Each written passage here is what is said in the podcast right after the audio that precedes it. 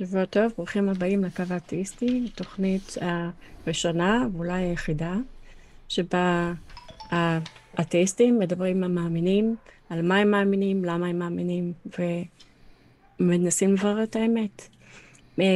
מי שמעוניין להתקשר לנו, אנחנו נשמח מאוד, דובר על שיחה ללא עלות, בטלפון 076-5995-940. אפשר להתקשר גם בחסוי, לא חובה לתת את השם שלכם. אתם מוזמנים להתקשר, להתרשם לקבוצה ולדף, יש לנו המון דיונים בקבוצה, והם מאוד מעניינים. ואפשר לשמוע אותם בפודקאסטים, בכל הפלטפורמות המובילות. מאחורי הקלעים, אביב מסנן היום, טל ואני פה, וטל גם מרים את התוכנית. אני השרל החדש. שרל החדש, הראש והקלעים. הדגם החדש. אתה גם מאחורי הקלעים וגם לפני הקלעים. ולתומכים שלנו הוא טל המומחה פה. תודה, תודה, משתדל. כן. כן. התומכים שלנו טל. שואלים אותי פה בצ'אט מתי אני חוזר בתשובה. לחזור בתשובה או כבר בתשובה? זו שאלה באמת טובה, מתי אני אחזור בתשובה.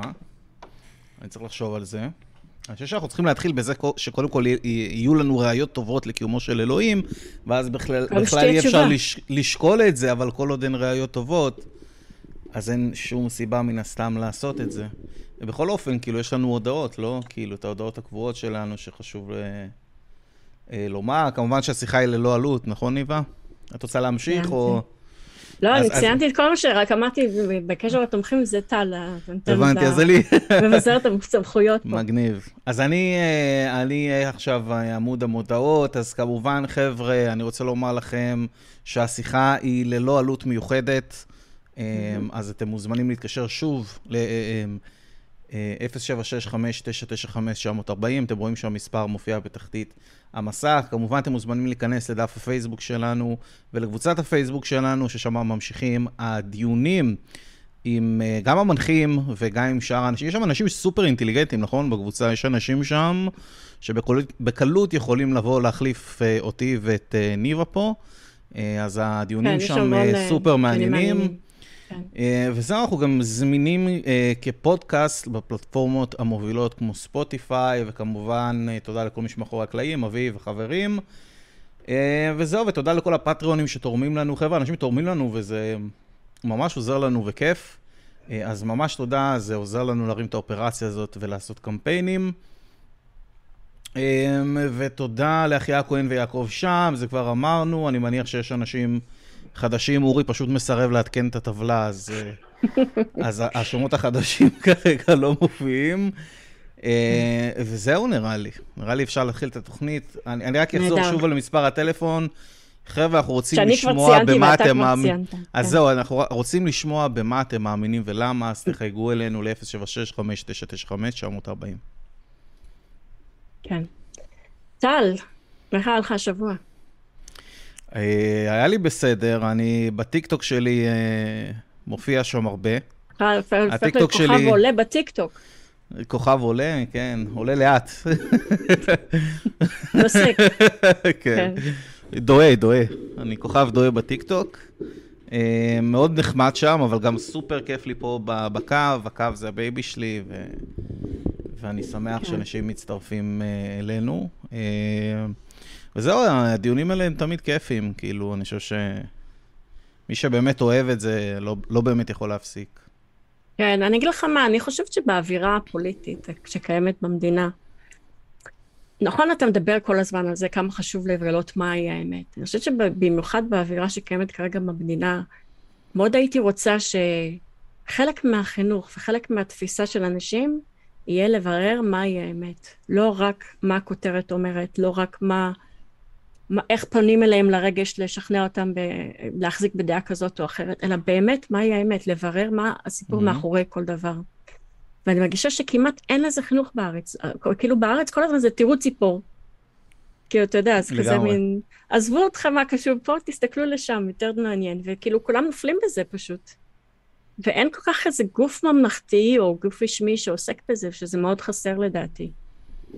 לגמרי. תראי, אני חושב שכל הקטע עם דתות, באופן כללי, זה הם הרבה פעמים מתחזקים כאילו בצורה אקספוננציאלית, כי החיזוק החברתי שאתה מקבל מהסביבה שלך הוא כל כך חזק, שזה גורם לרוב האנשים אפילו לא להטיל ספק. כן. כאילו, בסופו של דבר זה עובד על המוח האנושי, יש בזה סוג של תרמית, כן? זה לא דרך טובה לחשוב, אבל יש הבדל בין 10 אנשים שמאמינים במשהו, לבין מיליוני אנשים סביבך שמאמינים במשהו. החיזוק הסביבתי הוא כל כך חזק, שאנשים אפילו לא מעזים להטיל ספק, מבחינתם זה גיוון, כאילו זה... זה אפקט העדר, מבחינת כשלוגי.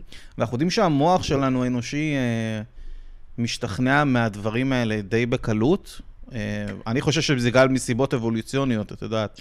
זה ברור, כאילו אם כולם לא אוכלים מאיזה ברי מסוים שנמצא בשיחים, בדיוק. עדיף לך כאילו... הוא סימן שעדיף לעשות מה שכולם עושים. יש כוח במספרים, כן? יש סיבה שהם עושים את זה.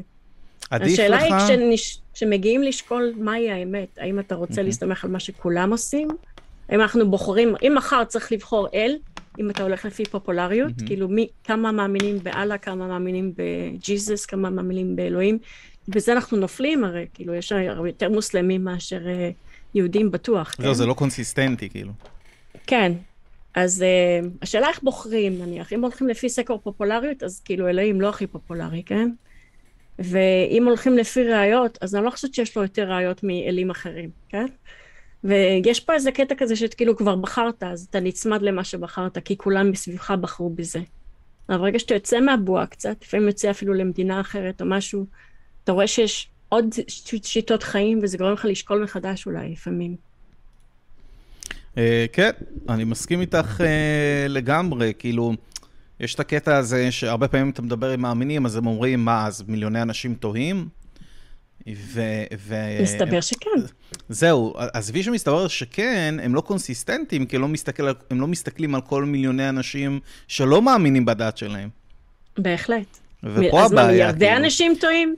יש 2 מיליארד שחושבים אחרת. רוב העולם לא מסכים איתך בכלל, כאילו, אבל בזה אתה מתעלם לגמרי. אבל זה באמת, אתה מוטמע בתוך סביבה שכולה מאמינה, וצריך שאולי אפילו איזה סוויץ' בראש של אני לא חייב ללכת באותה דרך שכולם הולכים בה, שאולי לא לכולם יש אותו. אולי זה בעצם איזה דפקט שגורם לנו להיות... זה ההבנה הבסיסית של להעמיד למשהו, כי הרבה אנשים מאמינים בו, זה לא סיבה מספיק טובה להעמיד במשהו, במיוחד שמדובר בטענות על-טבעיות, טענות סופר יוצאות דופן. אם הרבה מאוד אנשים מאמינים שבריטני ספירס צבע את... רגע, אני לא יודע בני כמה הקהל שלנו, אבל בריטני ספירס צבע את השיער שלה לצבע ורוד, אז כנראה שאני אמין, כי זה לא ישפיע יותר מדי על החיים שלי, אבל אם זה תהיה טענה מן הסתם טענה על-טבעית... לא אכפת לך לקבל את זה, כי זה לא משנה לך, כן.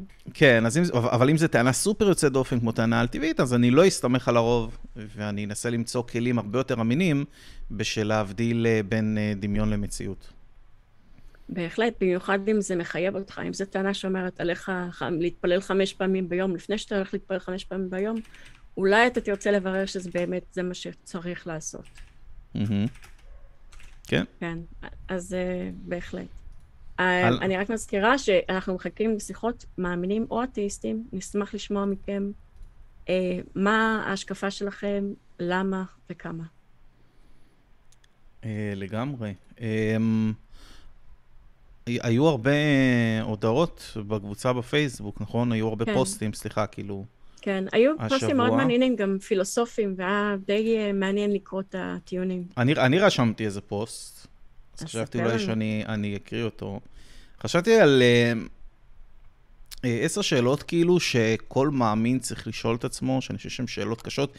כמובן שיש עוד שאני יכול לחשוב עליהן, ואם מישהו בצ'אט ככה רוצה להוסיף ולתקן, אז אני אשמח, אבל אני חושב שזה שאלות שכל מאמין צריך לשאול את עצמו, כי הן באמת שאלות קשות, שלדעתי יכולות לגרום למאמין להסתכל על הדברים בצורה קצת אחרת. אז השאלות הן כאלה, דבר ראשון, מדוע אלוהים העביר ספר הוראות בשפה מתעוותת ובאלגוריות בידיעה שזו דרך לא טובה להעביר הוראות? זאת אומרת, אותו אל מן הסתם יש לו כוח בלתי מוגבל, והוא גם יודע את העתיד. הוא אמור לדעת שהדרך הזאת תגרום להרבה מאוד אנשים לא להאמין, ולא להאמין מסיבות טובות גם, כי הן ראיות טובות, אז כאילו, מה, הוא מנסה להכשיל אותם מראש? הוא כאילו, הוא קובע לאנשים... זה לא רק זה, גם יש כל כך הרבה סתירות שם, שכאילו, ואז אתה צריך מפרשים, ומפרשים על מפרשים, ואז, אבל זה אומר ככה, וזה אומר ככה. אין לך דרך לאמת את מי מפרש בצורה נכונה. אין לך דרך למצוא, זה רק העניין של כאילו, מה כל אחד חושב. ויש, כמו שהם אומרים, 70 פנים לתורה, זה בעצם 70 אפולוגטיקה, 70 סוגי אפולוגטיקה לכל פסוק בעצם. 70 פנים לתורה זה דבר ממש לא טוב, כאילו, אם היית מקבלת עכשיו... ספר הוראות מאוד עמום. ספר הוראות של איקאה, איך להרכיב שולחן. מאוד מאוד עמום. והיית יכול לפרש את הספר הזה ב-70 דרכים שונות, וכל פעם לקבל שולחן אחר. כאילו, איזה מין ספר הוראות זה? כאילו, כולנו היינו חושבים שזה ספר הוראות מטומטם. ופתאום, כאילו, שזה מתקשר לתורה, זה וואו, כאילו, יש בזה עומק, 70 פנים לתורה. אני חושב שזה דווקא באוכרי התורה, כאילו, וזה לא לטובתה. אני חושבת שזה החוזק שלה, כי אפשר, זה כאילו משאיר מקום להוסיף הסברים בכל תקופה, מה שבא לך אתה דוחף פנימה, יש שם שק פתוח, אם בא לך להוסיף עכשיו, אתה יודע, איזה ניו אייג' או משהו כזה, לפנים של ניו אייג' לתורה, אין בעיה, אפשר להכניס את זה פנימה. זהו, אני חושב שזה... בא לך להוסיף קצת פילוסופיה מזרחית כאילו, על בודהיזם וזה, אין לך, אפשר להכניס את זה גם, אין בעיה בכלל. אני חושב כאילו שזה סוג של מנגנון הגנה של הדת, נכון? זאת אומרת, הדתות באופן כללי סיגלו לעצמן הרבה פעמים תכונות שעזרו להן לסגסג ולשרוד. ואם אתה לוקח דת ואתה יכול... תחשבי על זה ככה, דת שאי אפשר לפרש אותה בשום צורה אחרת, ברגע שרשום בה צריך לסקול באבנים, לדוגמה XYZ, רוב האנשים התנערו מהדת הזאת, נכון? אבל אם אתה אומר, רגע, זה לא באמת לסקול באבנים, אפשר לפרש את זה בצורה אחרת, זה רק מטאפורי, או זה פעם רק בסנהדרין, פעם ב-70 שנה, או משהו כזה בדיוק, אז פתאום הדת, אתה יכול לשמר את האמונה, וככה הדת שורדת ומשגשגת. זה כאילו, אתה יודע, זה סוג של פופוליזם, אתה הולך עם מה שהעם מוכן לקבל, ואתה אומר, כן, לזה התכוונו, זה מה שאתם צריכים לעשות, זה בסדר. זה גם יש מושג שלו, אין דבר כזה לעשות חוק שהציבור לא יכול לעמוד בו, כאילו. כן, דתות ממציאות כל מיני טריקים כאלה שעוזרות להן לסגסג, ודתות, ויש וריאנטים, כמו שאנחנו רואים כמו בווירוסים, יש וריאנטים ששורדים, ויש וריאנטים שלא שורדים, וזה, אם זה עוזר... רגע, אבל אז באים על הווריאנט השורד ואומרים, אז איך זה שרד? איך תסביר את זה שזה שרד? כי בסוף משהו ישרוד, כן? כן, לגמרי. אנחנו רואים במהלך החיים של הדת, הרבה שינויים בדת, כדי שהיא תמשיך לשרוד ולסגסג, ואחד מהם זה הדבר הזה, שמפרשים את התורה איך שרוצים. אני אעבור לדבר הבא, אבל אני רוצה להגיד לאנשים, חבר'ה, הקווים שלנו פתוחים, אין לנו כרגע מתקשרים, אז תחייגו אלינו ל-076-599-940, אנחנו נשמח לשמוע במה אתם מאמינים ולמה. אז אני אעבור לדבר השני, לשאלה השנייה, סליחה. כן. מדוע כל אדם ממוצע היה יכול למצוא דרך יותר טובה להעביר הוראות נצחיות לבני אדם? אתה יודע, זורק אותי, אני מדבר גם אנשים לפעמים בטיקטוק. כן. ואני אומר להם, רגע... פרסומת סמויה. אני אומר... סקפטיק טל. סקפטיק טל, כן. כן. אני כאילו אומר לאנשים, אני אומר להם, אוקיי, בואו נשים את עצמכם בנעליים של אלוהים, כן? רק לשם משחק. יש לכם כוח בלתי מוגבל, ואתם רוצים להעביר הוראות לאנשים בצורה הכי מובנת שיש, שזה יימשך במשך הדורות, שזה יעבור בצורה אמינה, ואנשים בעוד אלפי שנים גם הבינו בדיוק מה רצית מהם. אוקיי? באיזה דרך היית עושה את זה? כן. עכשיו, אני לתדהמתי חשבתי שאנשים יגידו לי, אני אתן להם אייפון, אני אשתול להם את זה בראש, אני יכול לחשוב על 1,001,000 דרכים יותר טובות. אמרו לי, הייתי נוטה להם ספר ושיעבירו את תוכן הספר. ואני כאילו נפעם, אני יושב, אני אומר, באמת, זה הדבר שהכי טוב שהייתם יכולים לעשות, כדי שהמסרים האלה יעברו בצורה אמינה. מה אתה היית עושה, טל? מה היית עושה כדי שידעו שנעשה ידי כוח עליון? תראי, הכי קל... אז אני אומר, אני חושב שהכי קל, פשוט לומר, להשתיל את הידע הזה בראש שלהם, מראש. אני אפילו לא צריך ללכת כזה רחוק, יש לי כוח בלתי מוגבל, אני אפילו לא צריך כל כך חכם ולעשות את זה, אני יכול כאילו לומר, אוקיי, אני אתן להם אייפונים. אתן להם אייפון. אבל עוד כמה דורות הם אולי לא ידעו מאיפה יגיע האייפון, אולי הם ישכחו מזה. אוקיי, אז אפשר לתת עוד דברים, אבל אני אומר כאילו, הוצאת עם ממצרים, פתחת ים לשתיים, יצרת עמוד אש וענן, 10 המכות, עשית את כל הדברים המטורפים האלה, אבל דווקא בחלק הכי חשוב של להעביר הוראות ברורות לאנשים, אופי קששת. כן, אתה יודע מה, אני חשבתי על זה פעם, ואני חושבת שמה שאני הייתי עושה אם אני הייתי אלוהים, שמה את מה שחשוב על הירח, קודם כל.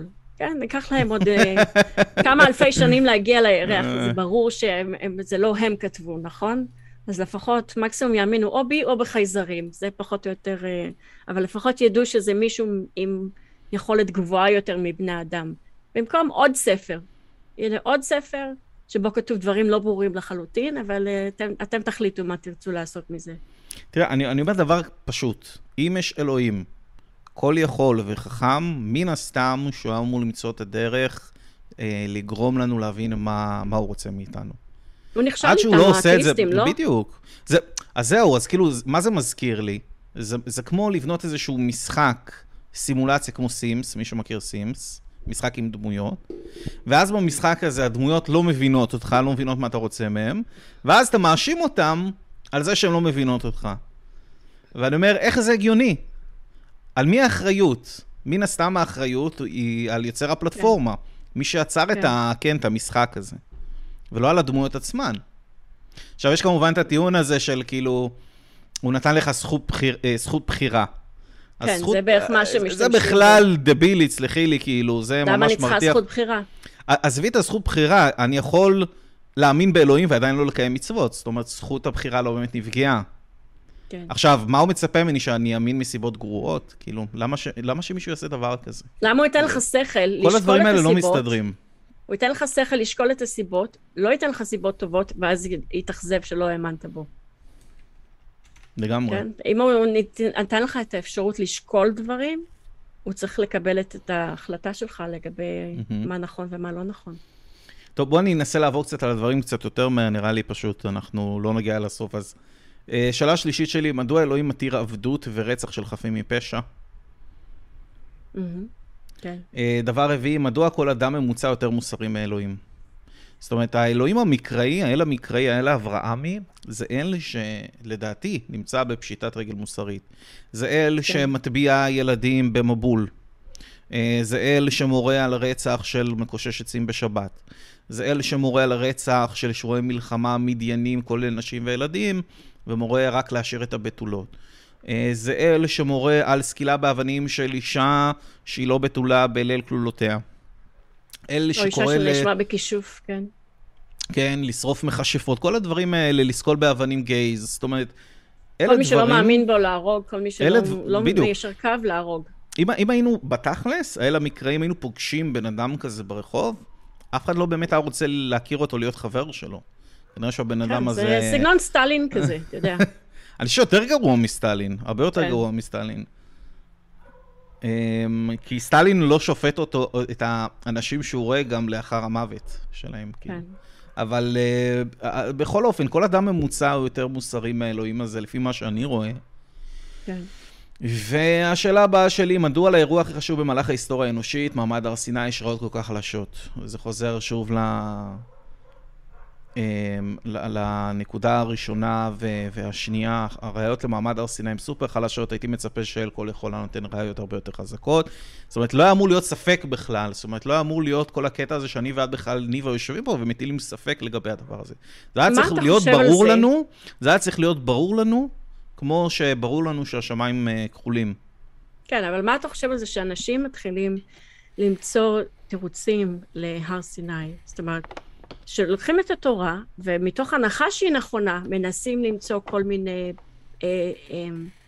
ספקות קטנים. לא כתוב ככה, כן כתוב ככה. מה אתה חושב על כאילו... אנשים שמניחים מראש שהתורה נכונה? כן, הם כאילו באים מהצד האתאיסטי, אבל הם מניחים שהתורה נכונה, הם פשוט מנסים להצדיק אותה. כן, למצוא איפה החיסרון פה, החיסרון שם. אני רואה את זה כסוג של לשים את הקרקרה לפני הסוס, ואני לא עובד ככה, אני חושב שזה דרך גרועה להגיע לחקר האמת. צריך לשים קודם כל את הסוס לפני הקרקרה. אתה לא יכול להניח שמשהו נכון, ומתוך ההנחה הזאת להתחיל להצדיק דברים. כל אתה צריך להדגים שהדבר הזה בכלל לא נכון.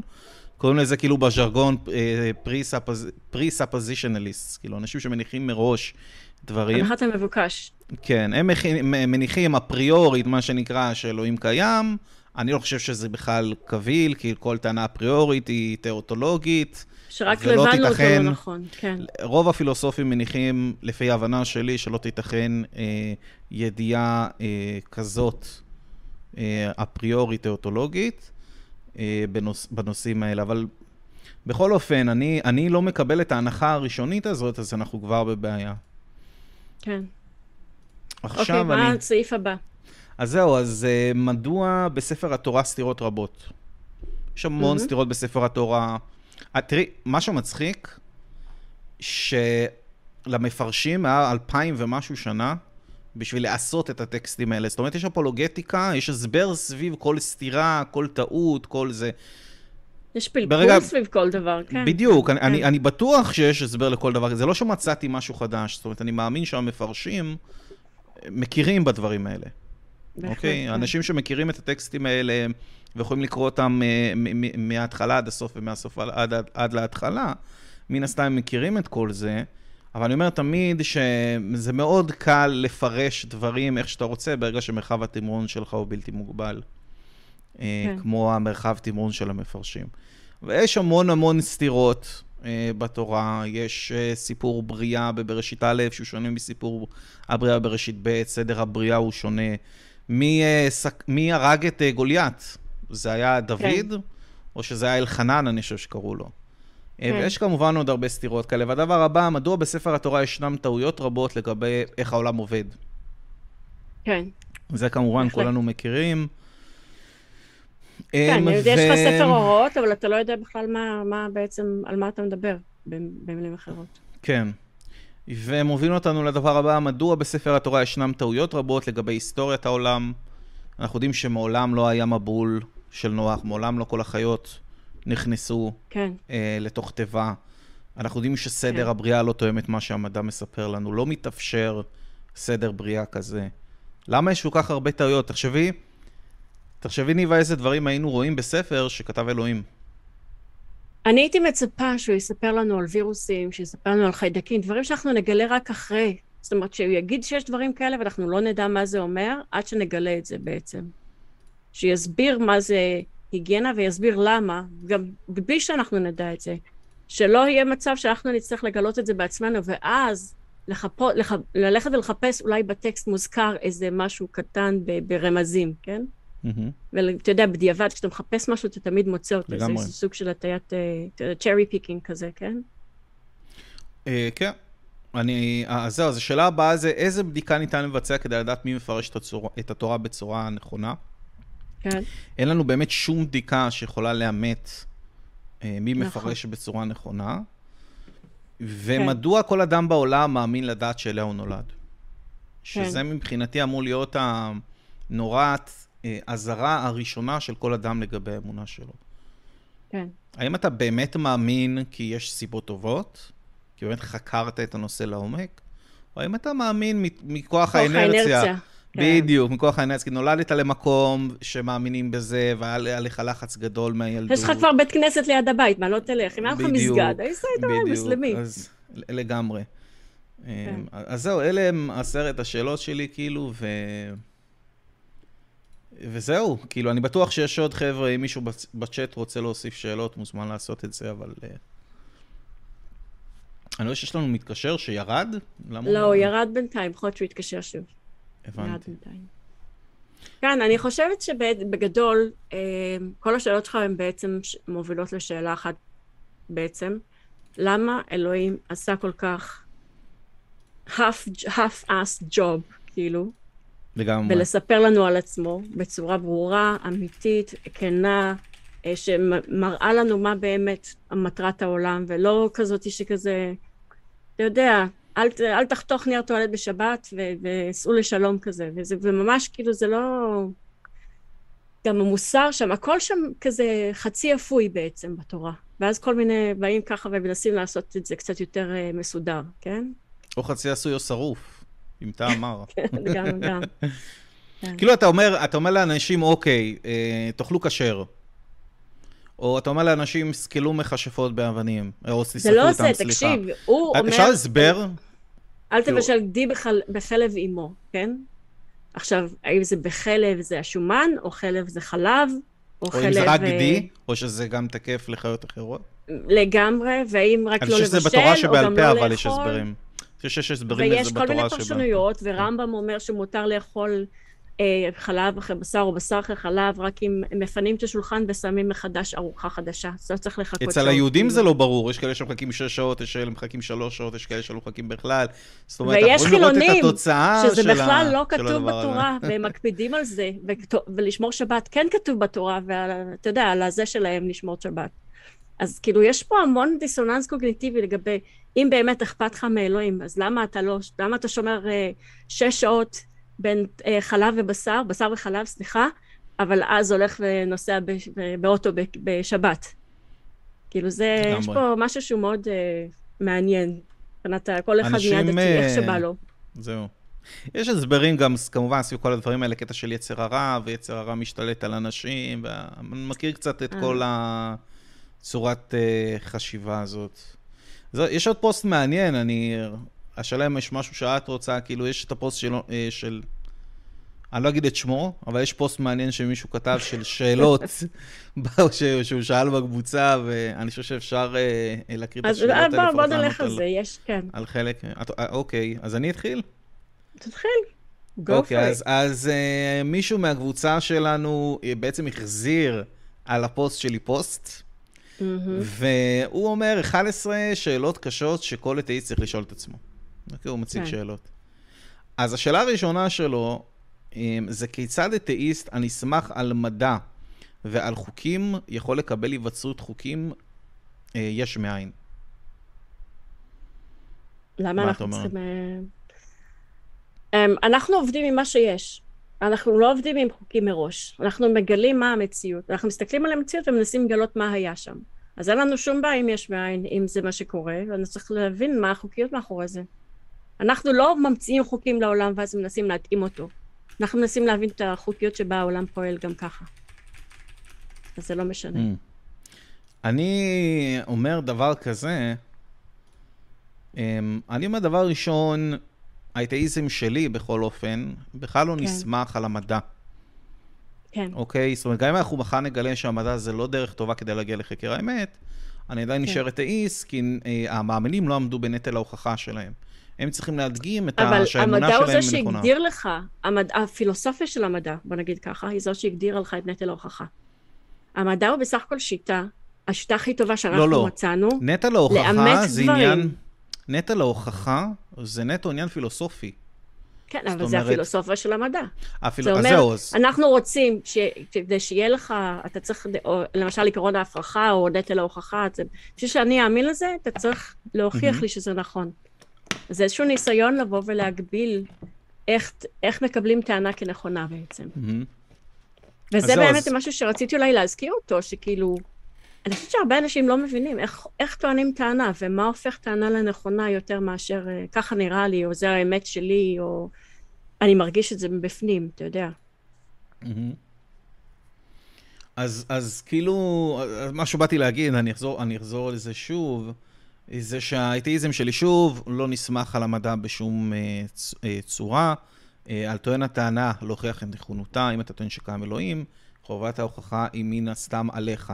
עכשיו, אתה יודע, זה מצחיק אותי, כאילו, איך יכול להיות שיש חוקים, יש בעין? אוקיי, אבל יש פה קשר של תחינה מיוחדת, ספשייל פלידינג. אם החוקים הגיעו היש מאין, למה אתה לא שואל את עצמך מאיפה אלוהים הגיע? מה, אלוהים הגיע יש מאין? הוא יצר את עצמו? ואז אנחנו נכנסים לשיחה הזאת שהוא תמיד היה, ואם הוא תמיד היה, למה לא יכול לומר שהיקום תמיד היה, או שהמאפיינים של הקוסמוס תמיד היו? והמודל שלי מן הסתם הוא הרבה יותר פשוט מהמודל האלוהי, כי אם אלוהים קיים, אז זה יותר מורכב ממה שהוא יצר, והמודל הזה הוא יותר אלגנטי ופשוט, ויש לו גם ראיות, כי יש לנו ראיות למרחב קוונטי וכל זה, אנחנו לא ניכנס לכל זה. אז זהו, אז כאילו השאלה הזאת מבחינתי היא שאלה שלא מייצגת את העמדה שלנו בצורה נכונה, ולכן היא שאלה לא רלוונטית. והשאלה השנייה שלו זה מדוע אנשים שלכולם בנויה ביולוגית, מערכת הקשורה לאמפתיה, הופכים לאנשים אכזריים כל כך. למשל, סטלין לא שלא היה איש דעת. מה זה קשור אלינו? מה זה קשור למדע? ולמה זה לא קשור לדעת? זה לא קשור לאתאיזם בשום... זה לא קשור לאתאיזם. אני חושב שזה היה פשוט ניסיון לדחוף 11 שאלות.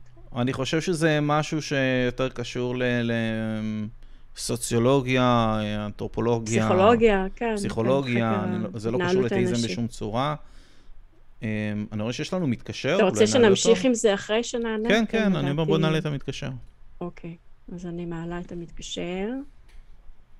שלום ישראל, הגעת אל הקו האתאיסטי, אתה עם טל וניבה. מה נשמע? דבר אלינו. סליחה, עוד פעם עשיתי, רגע, שנייה. עשית לו מיוט?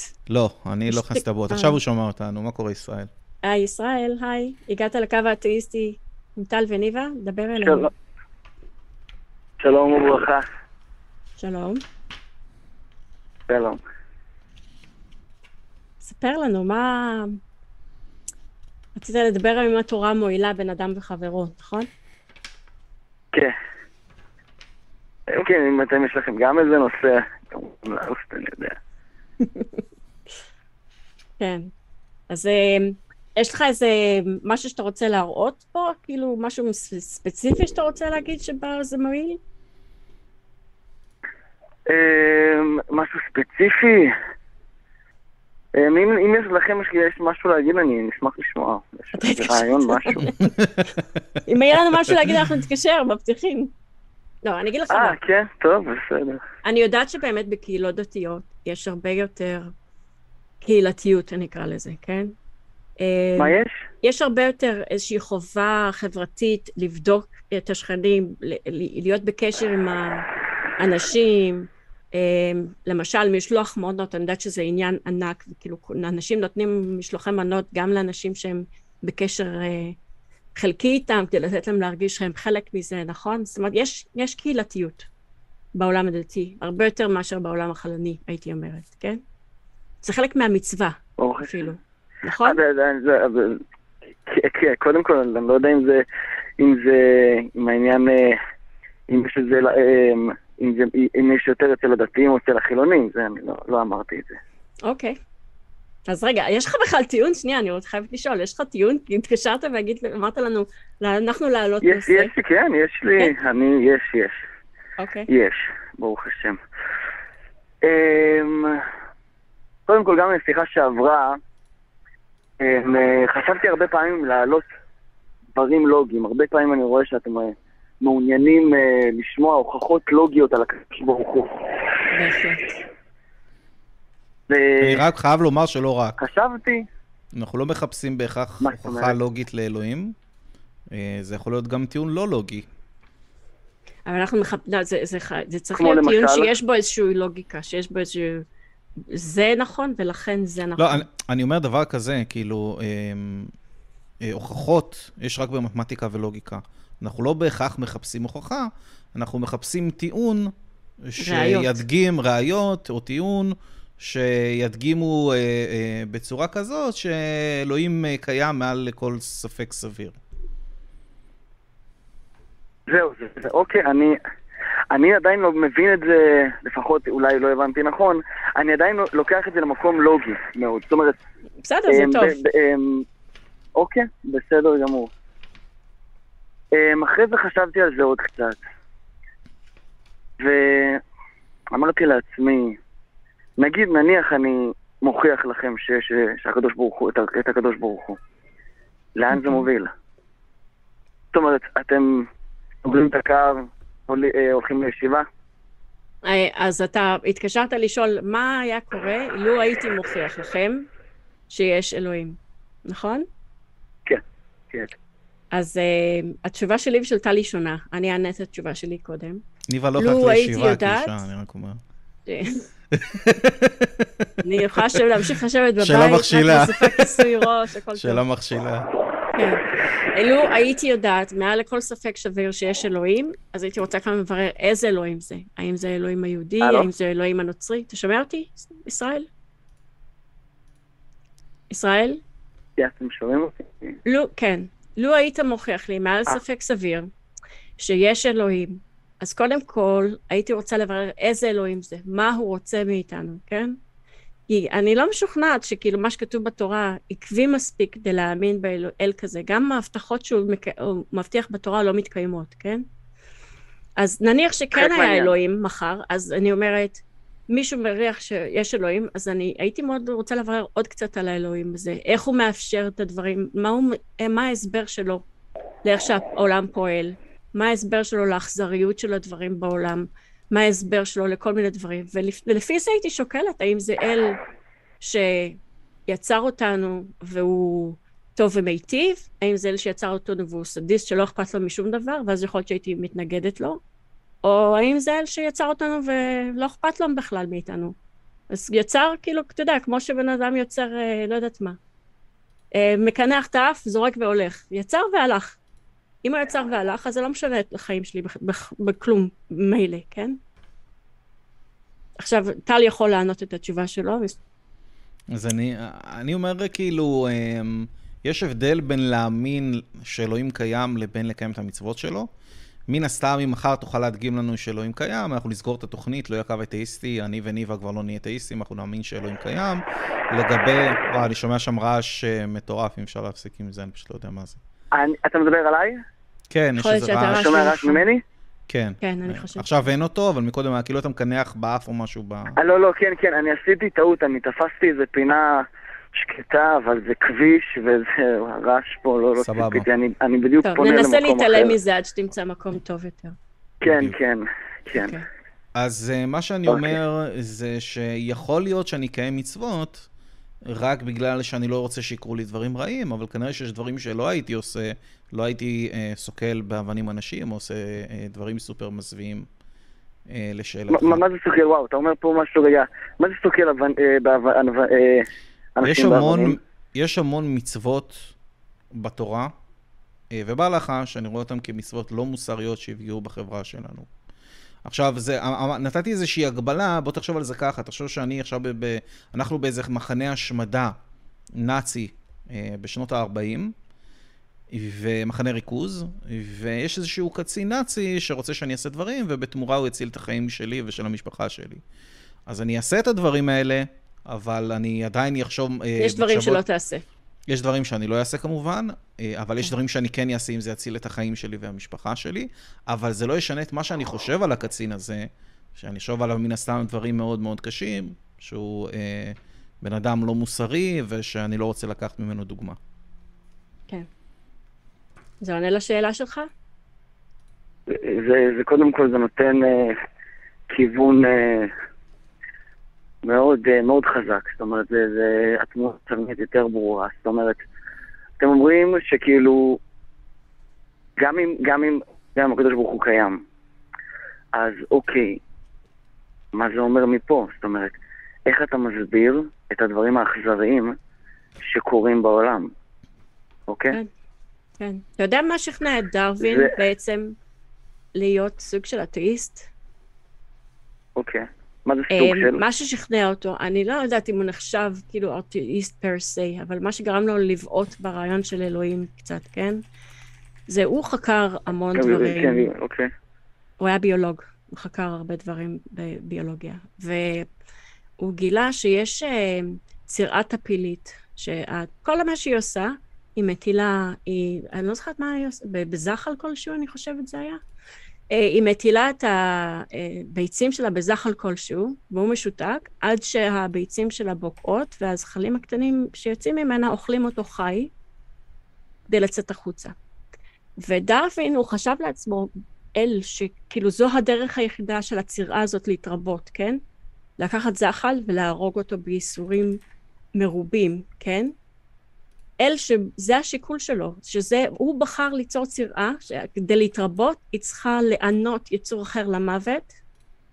זה לא אל שאני מרגיש שאני מחויב לו מוסרית. כן? עכשיו, הוא לקח דוגמה אחת, כי כנראה שהיא מאוד השפיעה עליו רגשית כשהוא ראה אותה, כן? אבל יש המון דוגמאות כאלה בעולם. העולם הוא מאוד אכזרי. העולם הוא מאוד אכזרי. כן? איילות או נטרפות או... זאת אומרת, אין פה... כל מה שחי בטבע, כל הזמן נמצא במאבק לשרוד. למה לא לעשות עולם שבו הכל יכול לחיות תקופה על מי מנוחות, לאכול קצת עשב ולמות בשיבה טובה? סתם לדוגמה. עזבי את זה, תצרי בדיוק את אותו עולם עם איילות שצריכות לשרוד ולברוח, כן. ועם הצירעה הזאת, אותו עולם בדיוק, רק בלי אושוויץ. כבר לא, היית יוצר עולם לבוא. טוב יותר. לא, אבל אז היית אומר על דברים אחרים, אבל יש כל כך הרבה אכזריות בעולם, שאיפה שאתה לא מסתכל, יש אכזריות. הריות או טורפים או מתים מרעב, אין להם ברירה, לא נתנו להם אפשרות לשתות דקירי במקום אין להם משהו אחר שהם יכולים לעשות. הם לא יכולים לאכול דשא גם אם הם ירצו. כן? אוקיי. אז יש פה בעיה של כאילו אכזריות. אוקיי. אני בעצם למרות שעד עכשיו ביקשתם הוכחות לוגיות, לא. מה שאתם מעלים פה עכשיו... אני חוזר שוב, אנחנו לא בהכרח מבקשים הוכחה לוגית. זהו, מה שאני שומע עכשיו פה, נכון. אני שומע פה שהעניין הוא לא לוגי. גם מה שדרווין אמר, הוא לא נשמע לי אתאיסט. לא, זה יכול להיות... רגע, ישראל, הוא היה אדם מאמין בהתחלה. ישראל, זה יכול להיות לוגי. זה יכול להיות טיעון לוגי קלאסי, וזה יכול להיות גם לא, זה יכול להיות ראייה אחרת. אנחנו פתוחים להכל. אני שומע פה, נכון, אני שומע שיש פה עניין מאוד רגשי. זאת אומרת, אני לא שומע פה לוגיקה, אני שומע פה רגש מאוד עמוק. לא, יש גם לוגיקה. יש גם לוגיקה, אבל העניין הוא שגם אם תוכיח לנו שיש אל, אנחנו נצטרך להבין מה הקטע שלו. מה הקטע שלו ליצור עולם כזה. אוקיי. קודם כל, העולם הזה שאתם מדברים עליו, שהכל שם מושלם, הוא קיים. הוא קיים, קוראים לזה גן עדן. למה הנשמה שלנו בחרה להיות בעולם הזה? לא, אתה נכנס פה, סליחה, אני חייבת לעצור אותך, אתה נכנס פה לאמונה שלך שזה קיים. אין לך ולו ראייה אחת קטנה, אתה מנסה לגרום לי עכשיו לדבר איתך על ה-inners של גן עדן, מה יש שם, מה אין שם, מה אוכלים שם, מה לא אוכלים שם, כל העולם הזה מומצא מבחינתי. אין לך ולו ראייה אחת קטנה שהוא קיים, וזה אפילו לא מוזכר בתורה, בצורה של זה מה שקורה אחרי המוות. אין אזכור כזה. אז בוא נעשה איזה עניין אחר. בוא נניח שאנחנו עוברים את השלב של להוכיח שאלוקים קיים, וקופצים ישר לשאלה, בעצם לכל העניין הוא, שבוא נניח, אם הקדוש ברוך הוא היה קיים, מה קורה פה בעולם הזה, אוקיי? כן. אתם יכולים לעשות את המעבר הזה, זאת אומרת, למרות שאין לכם את השלב הראשון, לקפוץ ישר לשלב השני. זה אפשרי? לא הבנתי, מה בשלב השני שוב? זאת אומרת, למרות שאין לכם את השלב... כן, לקפוץ ישר לשלב השני, שזה בעצם... אם הוא קיים, אז מה קורה פה בעולם הזה? לא, אבל מה זה השלב השני? אני שואלת מה קורה פה בעולם הזה, מה השלב השני אבל? זהו, זה השלב השני. זאת אומרת, עכשיו, נגיד בואו נציין בנקודת ההנחה, יש אלוקים ברוך השם והוא ברא את העולם, וכל העולם הזה, כל מה שכתוב בתורה נגיד זה אמת, ועכשיו בוא תסביר לי למה העולם מתנהל בצורה שהוא מתנהל. למה שאני צריך להסביר את זה? אני רוצה לשאול את אלוהים מה... לא. זה לא עקבי לי. לא, בואו נקפוץ... כן, כנראה לא מסביר את עצמי טוב. בוא נקפוץ לשלב השני. אני אומר דבר... בוא נשאר בשלב הראשון שהאם יהיה... כן, סליחה. אני אומר דבר כזה, בוא נניח והוכחת לנו שאלוהים קיים, ואתה מדגים לנו שהכל נכון. אוקיי. אם רשום בתורה לדוגמה, שצריך לסקול באבנים גייז, או משכב זכר, סליחה, אנשים ששכבו משכב זכר, אני צריך לשאול את אותו אל, למה אני צריך לסקול אותם באבנים? למה אני צריך להרוג גייז? איך זה ישפר את החברה שלנו? ולפי התשובה שלו, אני רואה אם הפעולה הזאת מוצדקת. אני לא חושב שניתן להצדיק את זה בשום צורה, אבל הוא יצטרך להדגים לי שסקילה באבנים של גייס תשפר את החברה שלנו. זאת אומרת, זה לא מעניין אותי בסופו של דבר שזה אלוהים, מעניין אותי מה הדברים שהוא קורא לעשות. הטייטל שלו לא משנה לי, כי אני בסופו של דבר צריך להיות בחברה, שכמה שיותר נעים לחיות בה, אני רוצה להגדיל את השלומות של כולנו, אני רוצה להגביר עונג, אני רוצה להפחית סבל, ובסופו של דבר צריך לשפוט כל פעולה בצורה אובייקטיבית, ולא בגלל שמישהו אמר אותה. בסופו של דבר מדובר בדעתו של אלוהים, ואני יודע שאם אלוהים אומר לי לזכות באבנים גיי, זה לא יקדם את החברה שלי למקום טוב יותר, אז אני אגיד לו, לך תחפש, אני לא מתכוון לעשות את זה. זה לא רק זה, נניח שאלוהים היה אומר, גייז הם עושים משהו שהוא מזיק לחברה, כן? עכשיו, אם היית מראה שלפחות גייז, מולידים גייז, ולכן יש פה איזו בעיה שצריך... אבל זה אפילו לא קשור, זה פשוט לא קשור, אין שום קשר. זה... אתה בעצם, אם יש אלוהים, אז אתה יצרת אותם גייז. אז מה אתה בא להעניש אותם עכשיו שהם גייז? זה כמו שיצר אותנו אתאיסטים, יצר אותי עם שכל מספיק כדי לשקול את הדברים, ולהגיע למסקנה שאין אלוהים, אז על מה אני נענשת? אוקיי. אני שומע את הטענות שלכם, את מה שאתם אומרים בעצם זה... זה גם חלק זה לקפוץ כמה שלבים, זאת אומרת. אחת המצוות שאתם אמרתם... מה קרה? מה זאת אומרת? פספסתי פה משהו. אחת המצוות שאתם בעצם אומרים, היא בעצם... לקפוץ כמה רמות למעלה באמונה, לנסות להבין את הקדוש ברוך הוא, למה בעצם לעצור אנשים שעושים מעשים שהם עושים, למה הם צריכים, למה הם חייבים איתה. זה להיכנס, זה עמוק יותר. אני רוצה שניכנס יותר, בוא נגיד... אני חושב שיש פה שום דבר עמוק, אני חושב שאם יש אל, תראה, אם יש פה אל כל יכול וחכם, הוא צריך למצוא מן הסתם את הדרך, שאני אוכל להבין למה זה דבר טוב לחברה. אני אמרתי לך, לי לא משנה מי אומר משהו, מעניין אותי מה התוכן שיוצא לו מהפה, ואם מישהו טוען שצריך לעשות X, הוא צריך להדגים שהדבר הזה יקדם את המטרה של להגדיל את איכות החיים שלנו, להגביר עונג ולהפחית סבל, ככה באופן כללי. אז בסופו של דבר מדובר בדעתו של אלוהים. דרך אגב, בגלל זה אני אומר שאין דבר כזה באמת מוסר דתי. בדת יש רק ציות, אתה יש ציוויים ואתה פשוט מציית, ואני חושב, ממה שראיתי עד עכשיו, שהמוסר היחידי שקיים באמת, זה רק המוסר החילוני. ומה המוסר החילוני אומר? שאנחנו מגיעים למסקנות לגבי מה מוסרי ומה לא מוסרי, על ידי זה שאנחנו לומדים את החוויה האנושית. ותוך כדי זה שאנחנו לומדים את חוויה האנושית ואת המעשים שלנו וההשלכות שלהם על הסביבה שלנו, אנחנו מגיעים למסקנות למה מוסרי ומה לא מוסרי. אני רוצה רק להסתייג שאנשים דתיים, אנשים הם דבר שמתעסק במוסר. גם אנשים דתיים מתעסקים במוסר. והם הרבה מאוד מתחבטים הרבה פעמים. יש להם חוקים ברורים, אבל הם גם נוטים להתחבט לפעמים, כן? זה לא... אני חושבת שהדתיים, הם משתדלים להיות מסוריים למרות התורה, לא בגלל התורה. עכשיו, הם שוקלים, האם אני צריך להחזיר את הארנק, מה כתובים של גוי, לא של גוי, כל מיני כאלה, אתה יודע. התורה דווקא עושה נזק ברוב המקרים שאני ראיתי עד עכשיו. זאת אומרת, יש איזשהו אינסטינקט מוסרי שאנשים נולדים איתו, והתורה הזאת גורמת להרבה מאוד אנשים ללכת בניגוד לאינסטינקט המוסרי הזה. ואני מדבר גם הרבה פעמים עם מאמינים, ואומרים לי, שמע, אני כאילו מרגיש בפנים שזה לא בסדר, אבל מה אני אעשה? זה כתוב בתורה. וזה יוצר להם איזושהי סתירה פנימית שמאוד קשה להם לחיות איתה. אוקיי, שמעתי את מה שאמרתם. בואו ניקח מצווה אחת, אוקיי? תגידו לי אתם אם היא מוסרית או לא מוסרית. שמירת נגיעה. אני חושב שזה המוסרי. אני חושב שזה מעניין את הישבן בגדול. תראה, יש שלושה מצבים למוסר. יש דבר שהוא מוסרי, דבר שהוא לא מוסרי, ודבר שהוא א-מוסרי. זאת אומרת שלא ניתן לקבוע, אז אין לו...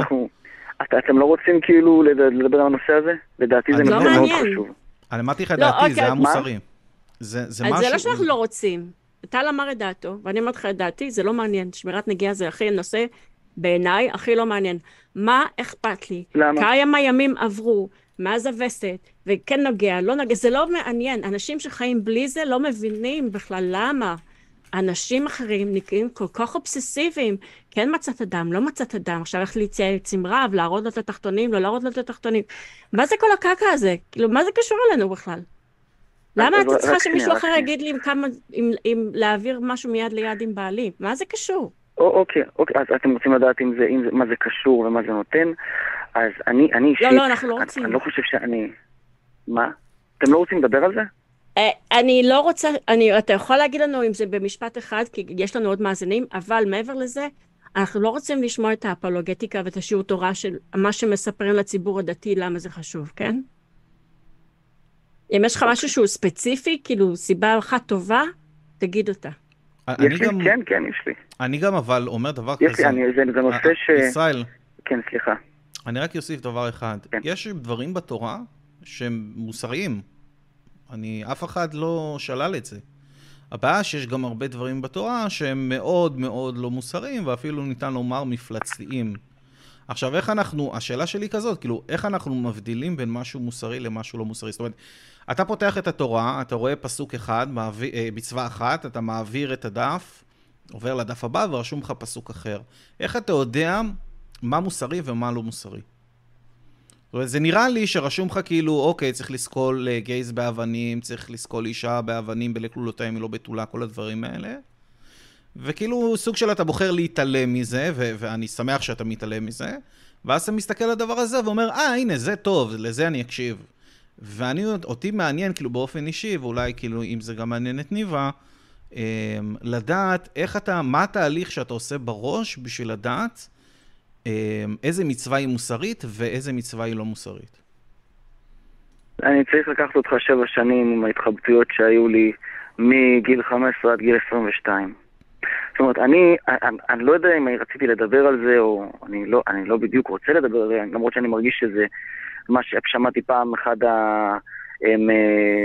המרצים אומר, אם יש לך מידע מסוים, אתה חייב לספר אותו, כי יש בזה סוג של גזר.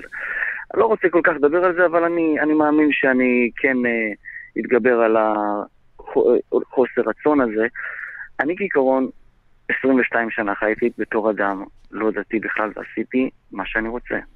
קודם כל, התשובה שאני רוצה, אם אני רוצה להביא לך את התשובה על מה שאתה אמרת, מגיל 15, כשגיליתי בעצם חלק מהמצוות שאתה מדבר עליהן, אני התחבטתי עם עצמי 7 שנים. בשביל לנסות להעביר לך את המסר, אני לא רק צריך לדבר איתך על זה 7 שנים, אני צריך לדבר איתך, לקחת אותך את כל התהליך הזה איתי ביחד.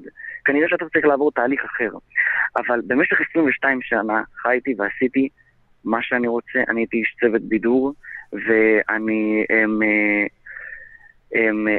הייתי מופיע, ואחרי ההופעות היו קוראים גם דברים, והעולם הזה, בוא נגיד, סבתי ממנו במידה מסוימת בכל הנושא הזה של שמירת נגיעה. והאם היום בתור אדם דתי, מה יותר טוב, אני חי את זה, מה יותר טוב, שמירת נגיעה, עם שמירת נגיעה או בלי שמירת נגיעה, זה 2 עולמות שונים לגמרי. אני רוצה לומר לך שזה שהיית לפני כן חסר גבולות ושמת לעצמך גבולות, זה אחלה, טוב לך, אחלה. יש אנשים שלא היו במקום הזה, יש אנשים שלא הגיעו, וזה תמיד אתה יודע איכשהו, כאילו אנשים שהם חסרי גבולות, פתאום מוצאים בדת את הגבולות שעושים להם טוב. אבל יש אנשים שבאופן טבעי באים עם גבולות, הם לא באו מראש עם איזשהו התפרצות של לא משנה מה, הכל בסדר, כן? והם לא צריכים שישימו להם גבולות. אני לא צריכה אני לא זקוקה לזה, שאלוהים יאמר לי מתי ואיך ועם מי לשכב, אני יכולה לקבוע את זה לעצמי, לפי מה שטוב לי. וזה הרבה יותר טוב כשאני בוחרת, מאשר כשמישהו אחר בוחר לי. אוקיי. אני אומר בישראל, אולי אני אוסיף משהו. אני לא שיש בזה שום דבר מיוחד. בסופו של דבר, חוכמה... מה שום דבר מיוחד בתהליך הזה שעברתי? לא, אני אסביר. לא לזה, לא התכוונתי לזה בכלל. אני אומר על המצווה הזו של נידה, אוקיי? אני אומר בסופו של דבר אפשר למצוא חוכמה מהסוג הזה בכל מיני ספרים בעולם, בספרים של קונפיצוס מהמזרח, פילוסופיה, זאת אומרת בסופו של דבר אנשים חיים בעולם הזה, הם חווים חוויות, והרבה פעמים הם מגיעים למסקנות לגבי איך לחיות חיים בצורה טובה יותר. ואנחנו רואים גם בתורה שיש כל מיני המלצות שאם באחריות כמובן נקיים אותם, אז יכול להיות שהם ייטיבו עם מי שעושה אותם. אתה יודע, זה מאוד דומה תחשוב על בן אדם שכל החיים שלו אכל ליטרים של קילוגרמים, או סליחה, טונות שלמות של שוקולד, ובסוף היה לו סכרת, והוא הגיע למצב שהוא שוקל חצי טון. אז הוא יכול לרשום בספר, שמעו, חבר'ה, לא תאכל יותר מ4 קוביות שוקולד ביום. וזאת באמת תהיה עצה טובה. אבל זה לא אומר שהספר הזה הגיע מאל כלשהו, משהו כזה. בסופו של דבר זה ניסיון חיים של אנשים. אני חושב שבאופן כללי כל דבר שאנחנו חווים ממנו יותר בידי, זה עלול להיות משהו שהוא לא בריא, ואני חושב גם שסקס, כאילו, הוא לא יוצא מן הכלל במידה הזאת. שיש אנשים שהם צריכים, מן הסתם, כאילו, אם אנחנו מדברים על סקס, כל הדברים האלה, זה צריכים יותר, ויש אנשים שצריכים פחות, אנחנו לא זהים לחלוטין בצרכים שלנו, ולכן כל בן אדם צריך להתאים את זה לעצמו. זאת אומרת, אנחנו צריכים בסופו של דבר להיות אחראים, ולראות מה עובד לנו. מעבר לזה, נידה, היא בסך הכל היחס... רגע, שנייה. נידה היא בסך הכל היחס של היהדות לדם. אין בזה שום קשר לסקס באמת. היחס הוא לדם, והפחד מדם. כל היהדות מתעסקת בפחד מדם ומטומאה, שזה סולם ערכים מומצא, סולם כלשהו של קדושה שהוא מומצא. מה זה טומאה, מה זה קדוש. יש פחד עצום מדם. פולחן דמים. כן, יש פחד עצום מדם. יש תרבויות שבהן אין את זה. ובהן לא אכפת להם אם אתה תקיים יחסים בנידה, ואין בעיה עם זה. כל עוד אתה בסדר עם זה, ואשתך בסדר עם זה, מי יגיד לך מה לעשות? באופן כללי ליהודים יש אובססיה עם דם. תמרח דם על המזוזות, נכון?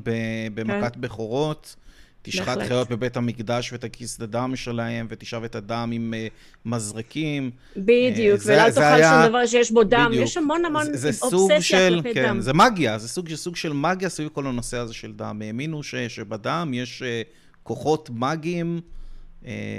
אני חושבת שהיו תרבויות שהיו שותות דם, שהיו כל מיני אמונות תפלות שנכנסו לתוך זה, כאילו. אוקיי. אנחנו חייבים לעבור למתקשר הבא, אז אני ממש נאלצת לקצר, ואנחנו נשמח אם תתקשר שוב. טוב, בסדר, אני אשמח שיהיה לכם כל טוב. תודה רבה, ישראל. ביי. בשמחה, ביי. ביי.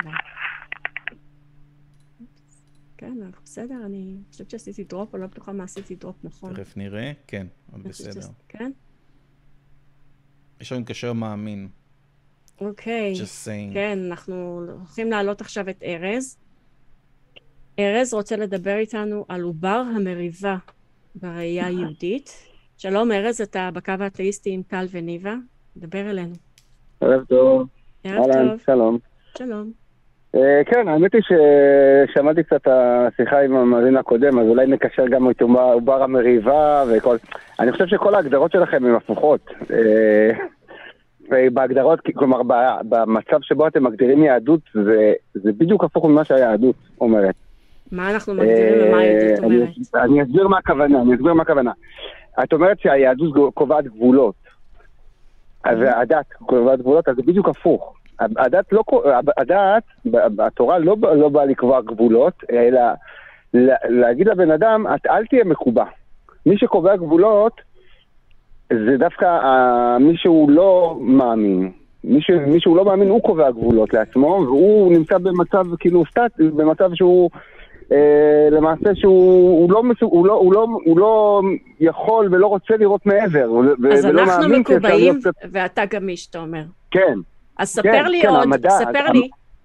אז בוא נסביר לך למה, כי כשאני אומר לבן אדם, תשמע, אתה יכול, סתם ניקח את הדוגמה, דיברתם על דם, דיברתם על תומה, דיברתם על גייז, אני בא ואומר לבן אדם, תשמע, אתה יכול יותר, אל תקבע את עצמך שאתה במצב סטטי מסוים, אתה יכול לשאוף יותר, אתה יכול לנסות, אתה יכול להעיז, אתה יכול לחלום, אתה יכול... ומה הקשר לדת? אז זה מה שהדת אומרת.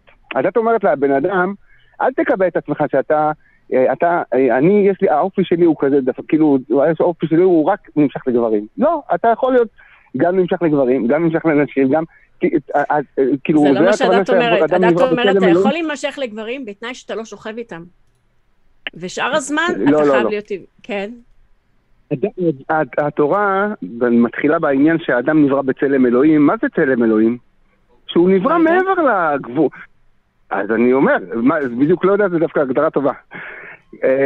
כי בא ואומרת לבן אדם, שמע, אל תגיד שיש לך גבולות מוגדרים, שאתה נולדת לאב מסוימים, עם כוחות מסוימים, עם טבע מסוים. לא, אתה מעל הטבע, כאילו יש לך יכולות לשאוף, לפרוץ, השמיים עם הגבול. כלומר, זה מה שהדת אומרת. גם בעניין של אדם, העניין של אדם, להפך, התורה באה ואומרת, אל תדבק בדם, אל תהיה, מה זה כל העניין של טומאה גם? אני יכול לשאול שאלה, ניבה? להגיד לבן אדם... כן, אני גם חכה שהוא יסתם עם זה, כן. ארז, למה שאכפת לי ממה התורה בכלל אומרת? לא יודע אם אכפת או לא, אני רק אומר... אני מרגישה שזו לא שאלה נכונה, טל. אני לא, באמת, לא, הוא מספר לי... אני מרגישה שיש פה טענה שקרית קודם כל, שהתורה מאפשרת את הגמישות, התורה מאפשרת את הגמישות, ומי שלא מאמין בתורה הוא מקובע. אין לי בעיה, אוקיי, התורה מאפשרת את הגמישות. אני מבחינתי, זה לא מעניין אותי. אוקיי, הארי פוטר גם מאפשר גמישויות מסוימות, ויש עוד הרבה ספרים שאנשים... זאת אומרת, אנחנו יכולים לשבת ולפלפל פה על ספר במשך שעות, אנחנו כל כך צריכים לדעת שתוכן הספר בכלל נמצא בקורלציה ממציאות, שתוכן הספר הוא באמת אמת. זה כל מה שמעניין, כאילו, מה אתה משהו להתפלפל פה סביב התורה? אתה עוד פעם מתקבע, כי אתה אומר, שמע, זה לא, אל תתחיל בצד שבו נקבע... כן, כן. נניח שאני נשואה לפי הדת, כן? האם מותר לי ללכת לשכב עם גברים אחרים? האם הדת מגבילה אותי בזה, או שהיא מאפשרת לי להגיע עם בעלי להסכמה שאין בעיה שאני אשכב עם גברים אחרים, עם בעלי? זה בדיוק ההגדרה שאת בעצם באה ואומרת, מה שטוב לי, כלומר, בוא נאמר, בדרך כלל אומרים, כאילו, כרגע מתחשק לי לעשות את זה ואת זה, ולא מעניין אותי דברים אחרים. אני שואלת על גמישות, האם הדת גמישה פה? אני שואלת האם הדת מאפשרת לי גמישות? אמרת שהדת מאפשרת גמישות, ומי שלא דתי הוא מקובע. נכון. ואני אומרת, היום למשל, בעולם הלא דתי, יש מושג של פולי אמוריה. למשל, כן? יש מושג של לאהוב יותר מאדם אחד, סתם לדוגמה. אז זה העולם הלא דתי, כן? בעולם הדתי, האם אתה מאפשר את הגמישות הזאת? האם מישהי נשואה, דתייה, יכולה מחר לפגוש מישהו אחר ולשכב איתו, או האם יש איזושהי בעיה לדעת עם זה? אז זאת, זה לא גמישות, מה שאת מתארת זה לא גמישות, זה לא נקרא גמישות. זה נקרא, כי בסופו של דבר זה מצב שאדם אומר, תשמע, יש לי עכשיו איזשהו חשק שבוער בי, אז אני נותן לו פורקן. התורה אומרת, תשמע, אל תיתן למאוויים שלך. למה אתה מגביל את הגמישות? למה הגמישות שלי מוגבלת במה שנראה לך שאני צריכה לעשות? זה כמו לשים, תסלח לי, זה כמו לשים בן אדם בתא מעשה, אבל לומר לו, שמע, אתה חופשי, צא לדרך. אבל אל תתחיל עכשיו לצאת במסדרון, כן? מה נכון? אז איזה גמישות יש פה? לא, נכון, נכון. אתה יכול להיות, אז אתה יכול לעבוד רק בתוך הפריימור כזה, אז מן הסתם, העמדה החילונית היא שאתה לא מוגבל בכלל לפריימור כזה, מן הסתם זה אומר שיש שם הרבה יותר גמישות. זה לא נקרא לא מוגבל, כי בסופו של דבר, אתם מתקבעים על איזשהו צורת חיים כלומר, כל... אנחנו מתקבעים? לקדש... כן, לקדש כל דבר שבא לי. כל דבר שבא לי זה מקודש. אנחנו מאפשרים, זה לא אותו דבר. זה לא, לא, לא. אנחנו לא מקדשים שום דבר. אנחנו אומרים בוא נדבר. יש פה גמישות, אפשר לדבר.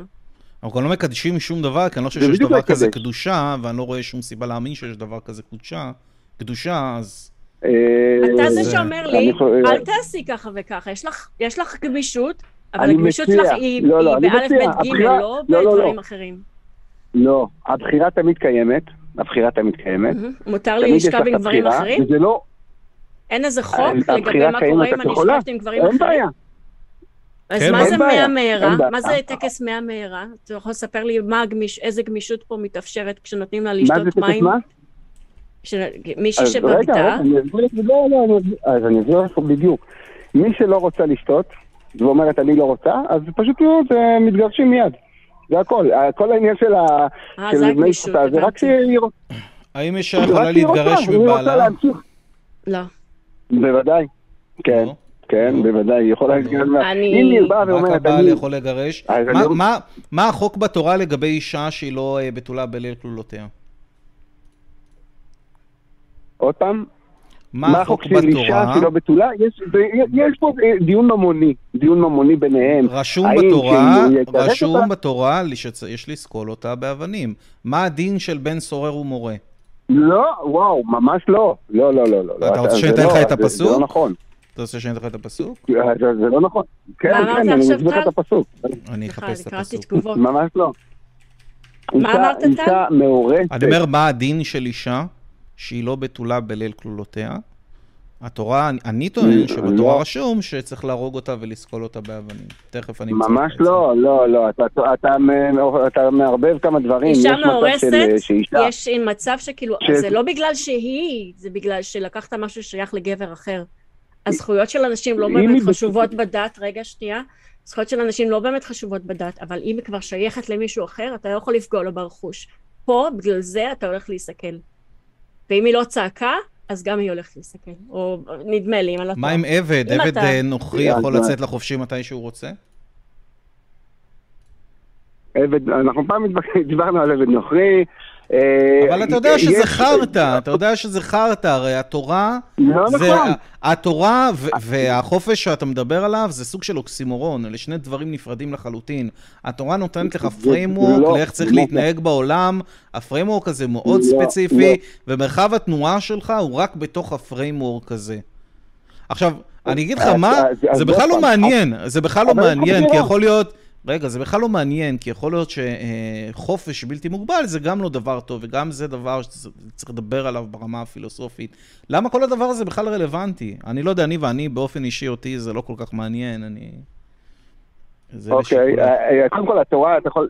זה יותר הכוונות, זה פסוקים, הפסוקים שבתורה זה הכוונות, מה יהיה במקרה, אז אתה תגיע למצב כזה וכזה. סליחה, אני חושבת, אני מצטערת שאני קוטעת אותך, לרגע, מה שאתה עושה פה, הוא פשוט להגדיר מחדש מה זה גמישות, מה זה חוקים. אתה קורא לחוקים הכוונות, אתה קורא למגבלות גמישות, ואז הכל בסדר. אני אראה לך מה, האסלאם עושה את זה עוד לפניך. האסלאם בא ואמר, כל מי ששותה אלכוהול הוא corrupted. איך אומרים corrupted בעברית? רגע, כאילו המושחת, כן? אז עכשיו מה קורה? מי ששותה אלכוהול הוא מושחת, אז מה האסלאם בא ואומר? אנחנו רוצים בסך הכל להכחיד את השחיתות מהעולם. וככה, ברגע שאתה משנה את המושגים, ואתה מתחיל למצוא מושגים חדשים, אז אתה בעצם מגיע למצב... תגידי, מאיפה האסלאם לקחת? יש לך תירוצים לפגוע באנשים, סליחה. מאיפה האסלאם לקחת? למה אתה הולכת לאסלאם? רגע, יש לך תירוץ לפגוע באנשים... יש לך תירוץ לפגוע באנשים שלא עושים את מה שאתה מאמין בו. רגע, קודם כל, למה את לא מאשימה את היהדות שהיא אוסרת, לא אוסרת, היא מדברת על העניין של היין, ודרך אגב, מועתק מאוד מהרעיון של היהדות, של הנזיר, אז הם לקחו את זה ואמרו, שמע, אז אל תשתה בכלל יין. ארז, אני יכול להקריא לך פסוק? פסוק דברים חף בית, וצלחו לי אם אני לא קורא את זה במדויק בדיוק. ואם אמת היה הדבר הזה, לא נמצאו בתולים לנערה, והוציאו את הנערה אל פתח אביה, וסקלו האנשי עירה באבנים ומתה. כי נכון, עשתה נבלה בישראל פה, לא, לזנות בית אביה. זאת אומרת, התורה קוראת לך פה נכון. במפורש לסקול באבנים, אישה שהיא לא בתולה בליל כלום. לא, לא. עכשיו אתה בוחר להתעלם מזה. של רז, עירה ניסס. אז זהו, אז אתה בוחר להתעלם מזה, ואני שמח שאתה מתעלם מזה, אז זה הפסוק וזה מה שכתוב שם. עכשיו, אתה יכול לקחת את הפסוקים האלה, ארז, תרשה לי לסיים לדבר בבקשה.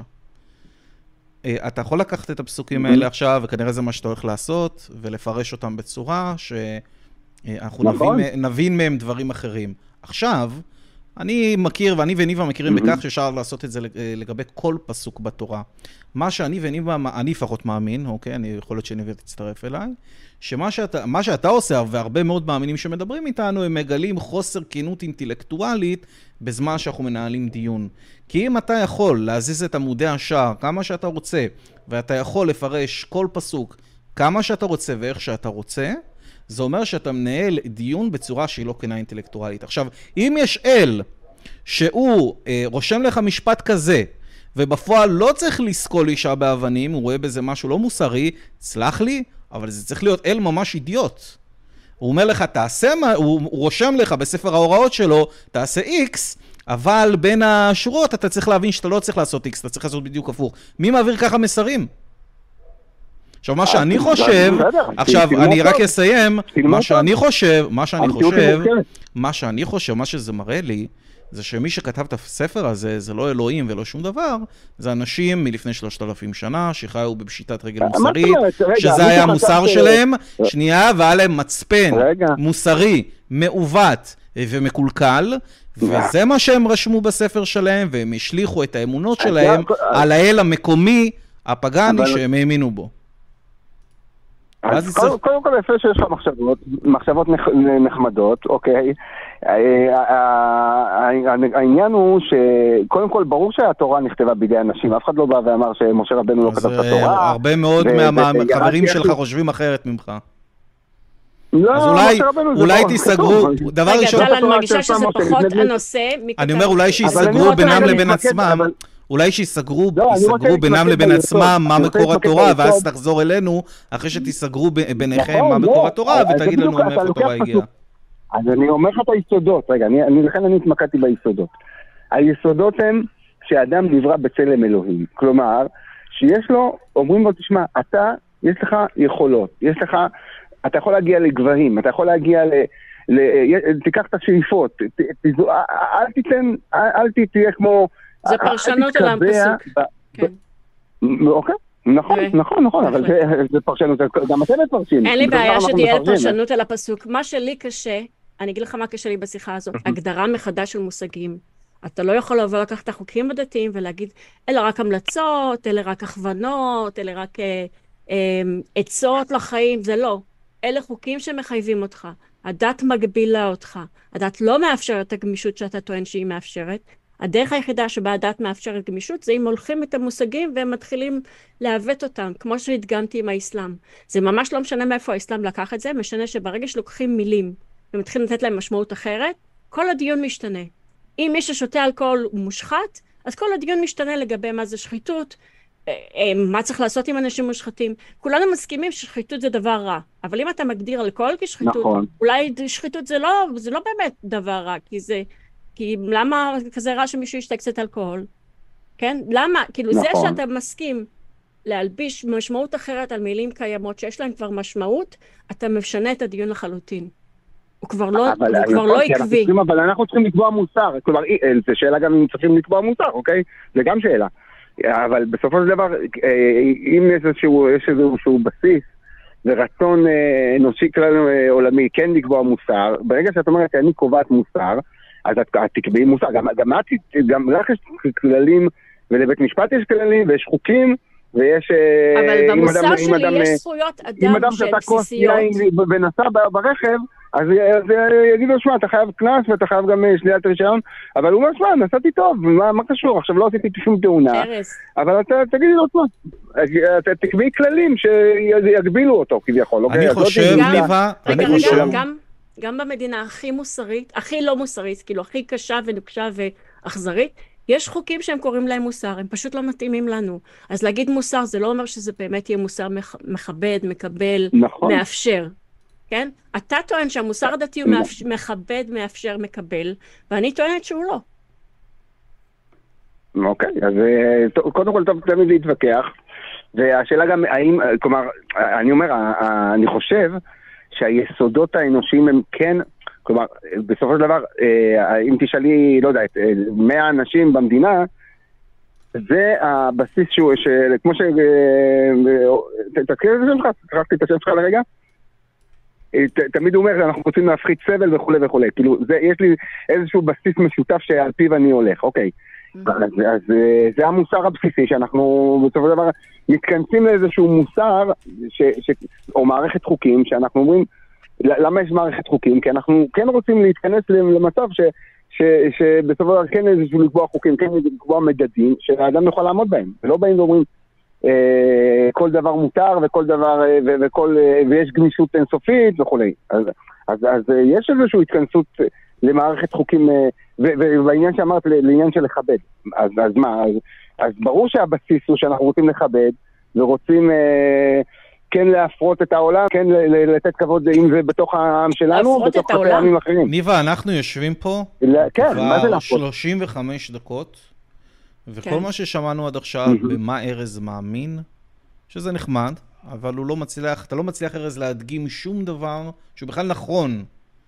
אז אני לא מבין למה כל הדבר, אוקיי, אז זה מה שאתה חושב על היהדות, אני חושב אחרת ממך, הדגמתי לך שהיהדות, יש בה מערכת לא מוסרית מובנית, שמה שאנשים עושים זה לפרש את זה בצורה אחרת, כי הם מכירים בכך שהמערכת היהודית היא לא מוסרית, בסדר, שעה שמתווכח לזה מחר בבוקר, זה לא, באופן אישי זה בכלל לא רלוונטי, כי בסופו של דבר, אנחנו שואלים, ארז, תרשה לי לסיים, בסופו של דבר, נכון, אנחנו שואלים אנשים בתוכנית הזאת במה הם מאמינים, אבל השאלה השנייה היא, ולמה הם מאמינים בזה? אז ענית על החלק הראשון, הבנו במה אתה מאמין, ולא ענית ללמה אתה מאמין שזה בכלל נכון. עכשיו, אני לא מבין מה הטעם לשבת ולהתפלפל פה סביב התורה במשך... אוקיי, לא משנה, שכאילו יש לך איזה עניין שאתה אוהב לתקוף, כאילו יש לך את היהדות ותורה, כאילו יש לך איזושהי מטרה לבוא ולתקוף את התורה, ואז אתה אומר, כאילו זה מין משהו ילדותי קצת. אני לא צריך לתקוף כלום, ארז. רגע, תן לא לסיים, אני רוצה לראות. רק אני אגיד דבר אחד, התורה... ארז, התורה עושה...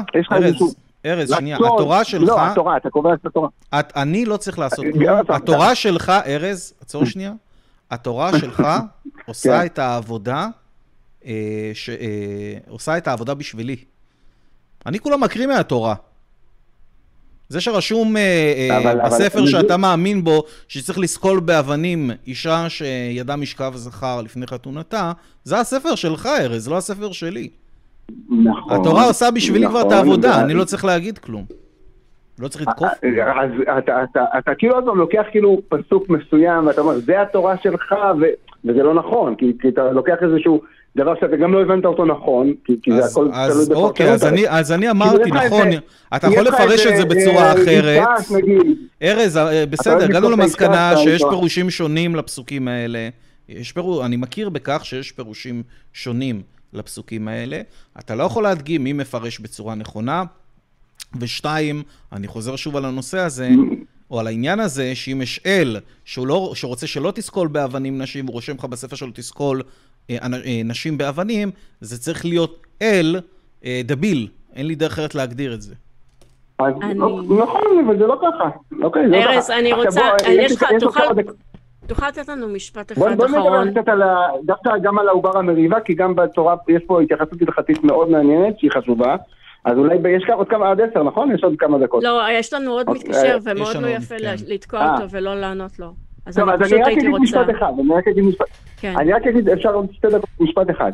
גם בעניין של תינוק המריבה, העניין של, כי זה גם קשור לאותו הנושאים שדיברנו מהם, יש לנו ביצית של אישה, שממנה נלקחה ביצית, שבעצם הופרטה והוזרה ברחם של אישה אחרת. עכשיו, ההתייחסות ההלכתית, אני כותב, התקשבתי כי זה קצת בער לי, כי דווקא ההתייחסות ההלכתית פה באה ואומרת, לא מעניין אותי, האישה הראשונה, שזו הביצית שלה, יפה מאוד, כל הכבוד, זה הביצית שלה, אבל זה לא, עם כל הכבוד שלה, הוא פוצל ממך ביתית, כל ההפריה נעשתה אצל אישה אחרת, וכלומר, את לא יכולה לבוא ולטעום בעלות על ביתית. ההפריה לא נעשתה אצל האישה אחרת, ארז. ההפריה נעשתה מחוץ לאישה אחרת, ואז יפה, מצוין, עוד יותר. נכון, נכון, נכון. נכון, יפה. ויש פה איזו התייחסות, גם פה עוד פעם, התייחסות מקבעת של המדע אומר, אם הביצית היא של האישה הראשונה, זה הילד שלה. ודווקא ההתייחסות ההלכתית פה באה ואומרת לא. זה שעם כל הכבוד שיש לך את הביצית, בסדר, זה לא הביצית שלך, זה לא, כאילו, עם כל הכבוד זה ביצית שניתנה לך, זה החיים פה... זה מעניין שלהלכה יש בכלל מבט על זה, כשבהלכה לא היה מושג בכלל מה זה ביצית, מה זו הפריה, איפה זה מתבצע. אז אני יכול לתת לך דוגמה שיש... אנחנו נאלצים לסיים, ארז. זהו, יש לנו מתקשר נוסף. אבל הוא רוצה להמשיך את זה. אין זמן, אין זמן למשפט אחרון. לא, לא, לא, אנחנו רוצים... ארז, אתה התחלת, אתה היית צריך להישאר עם הנושא הזה מההתחלה, אתה התחלת עם נושא אחר של מה זה גמישות, מה זה לא גמישות, מי מאפשר את זה. זה אותו עניין שלא להתקבע, לא להתקבע להגיד, יש לי פה משהו מצומצם של ביצית, יש לי פה משהו מצוים שאדם שרוצה לעשות כבר כך, אז בואו לא נתקבע, ניתן קצת... מה אתה אומר לא להתקבע? אתה מתכוון לא להתנגד. לתת לחיים, לתת לאדם, להאמין בבן אדם. גם בבן אדם שהוא אוהב גברים, להגיד לו, תשמע, יפה מאוד, בוא תן לעצמך קצת, תפרגן, אל תפחד מנשים, תהיה קצת... כן, תפרגן, רק תשים לב שאחרי זה לא סוכלים אותך באבנים. אל תשים לב. טוב, אני חושב שכדאי ש... אחלה, ארז, תודה. תודה, תודה שהתקשרת. ביי בינתיים, שבוע טוב. אני אגיד לך מה, מאוד היה קשה לי כל העניין הזה של שינוי הגדרות מחדש, כן? אבסורדי, אני חושב שזו גישה אבסורדית, אני חושב שגם הדגמנו שהיא גישה אבסורדית. זו התאמה של התורה לגישה של ארז בעצם. כן. כאילו, ארז, תראי, בסופו של דבר היהודים צריכים להחליט בינם לבין עצמם מי מחזיק בגרסה הנכונה ומי יפרש בצורה הנכונה. כן. אנחנו יכולים להביא פה עוד 100 אנשים שונים שחושבים הפוך לחלוטין מארז. יש גם אנשים קראים, יש גם אנשים שהם כמובן חרדים אדוקים, יש דתיים שהם רפורמיסטים, זאת אומרת שיסגרו בינם לבין עצמם קודם מה המשמעות של התורה, ואז יבואו אלינו ונדבר על זה. בהחלט. אנחנו נעלה את המתקשר הבא, שהוא רוצה להמשיך בנושא של ארז, אז לצערי יש לנו רק כמה דקות, אבל אנחנו נשמח לשמוע אותו, ואנחנו מדברים עם יוסף, הוא רוצה להמשיך לאותו נושא. היי יוסף. דווקא רציתי בדיוק לדבר על הנושא שבדיוק העליתם עכשיו, שלדבר על היסודות, כן. של איך מגיעים למסקנות של אוקיי. מה זה התורה, מלכתחילה. אוקיי. ואם אנחנו קודם נסתכל מה זה התורה, אז נתחיל להבין איך להסתכל על התורה. ואם זה ניתן ממשה, מהבורא של היקום, ואנחנו מניחים... סליחה, אתה נשמע מקוטע לרגע, הכל בסדר שם? שלא יעבור תווית, בדיוק. אם אתה מדבר מהאינטרנט, אל תעבור תווית, כי ברגע שאתה עובר תווית זה בעצם... הופך אותך למיוט. נראה אם אתה מצליח לחזור אלינו. פשוט נקטעת. אוקיי. אתם שומעים אותי עכשיו? כן, אל תעבור זה, טאב.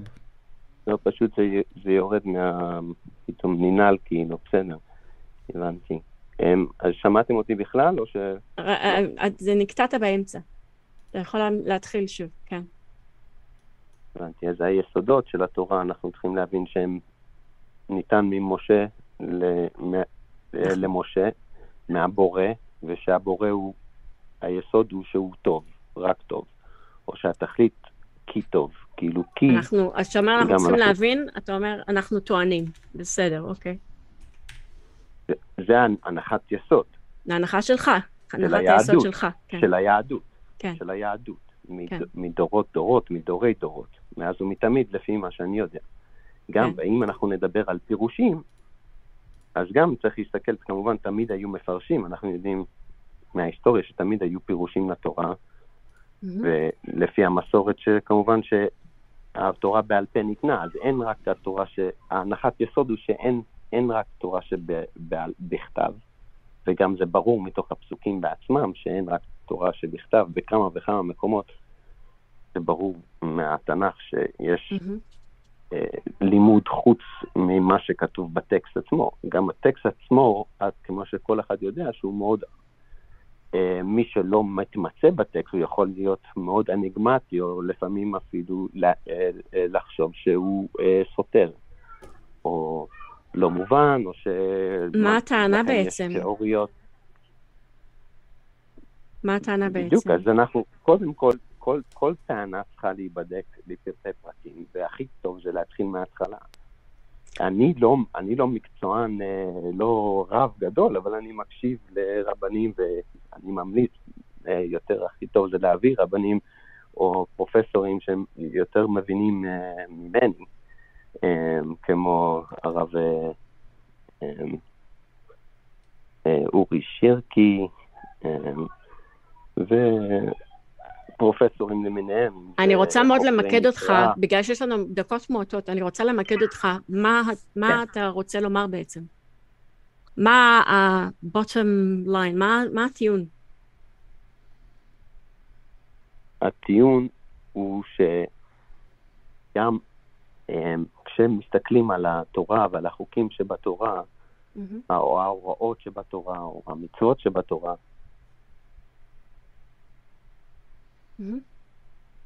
גם צריך להסתכל בקונטקסט היסטורי והמטרה של התורה. המטרה של התורה, של מה היא רוצה, בתור התורה של ההיסטוריה, הבורא של היקום. אבל אלוהים מעל הזמן, והתורה היא מעל הזמן. זה צריך משהו שצריך חייב לעמוד במבחן הזמן. התורה ניתנה, אבל התורה ניתנה בשפה של בני אדם בדיוק, לכן היא בדיוק מתואמת לכל זמן, אבל צריך להבין שהתורה נכתבה אבל לפני 3,297 שנה, והוא היה גם טוב בשבילהם, לאנשים שיצאו ממצרים, והאמינו באמונות מסופטמיות. אוקיי? אנחנו שוב נכנסים פה, תסלח לי, אנחנו שוב פעם נכנסים פה לשיחה, שאתה מסביר לנו במה אתה מאמין, שזה נחמד ומגניב, אבל אני וניבה בכלל לא חולקים את האמונות האלה איתך, אנחנו חושבים שאין שום הצדקה לאמונה הזאת. אז כאילו... בסדר, אבל זה הפילוסופיה היהודית. אתה רצית לדבר. אבל זה לא תוכנית, טוב, אני לא יודע, ניבה, זה לא תוכנית הפילוסופיה היהודית. אני רוצה רגע להגיד משהו, אתה התקשרת כדי לדבר על עובר המריבה, ואז אתה מתחיל לספר לנו למה צריך לקבל את התורה בתור טקסט כזה וכזה. מה הנושא? לא, אני התכתבתי עם בעל הערוץ, לא יודע, יותר מוקדם ביוטיוב, לדבר על גמטריות בבריאה ובספר יוסף. אבל כתוב שרצית לדבר על הנושא של ארז. אני חושב שאני מבין מה הוא רוצה לומר, אולי אני אעשה איזשהו איש ברזלי פעם, תרשי לי. אני חושב שמה שאתה מנסה לומר זה שצריך פתוחים עם התורה, כי אנחנו לא מפרשים אותה בהכרח בצורה נכונה, לא מה שכתוב בטקסט, לא כל מה שכתוב בטקסט צריך לפרש אותו בדיוק כמו שכתוב, וצריך לדבר עם רבנים יותר גדולים שהם יודעים לפרש את זה בצורה נכונה. אני צודק? פחות או יותר? לא בהכרח, אני אומר אמרתי שצריך להסתכל על התורה בקונטקסט היסטורי.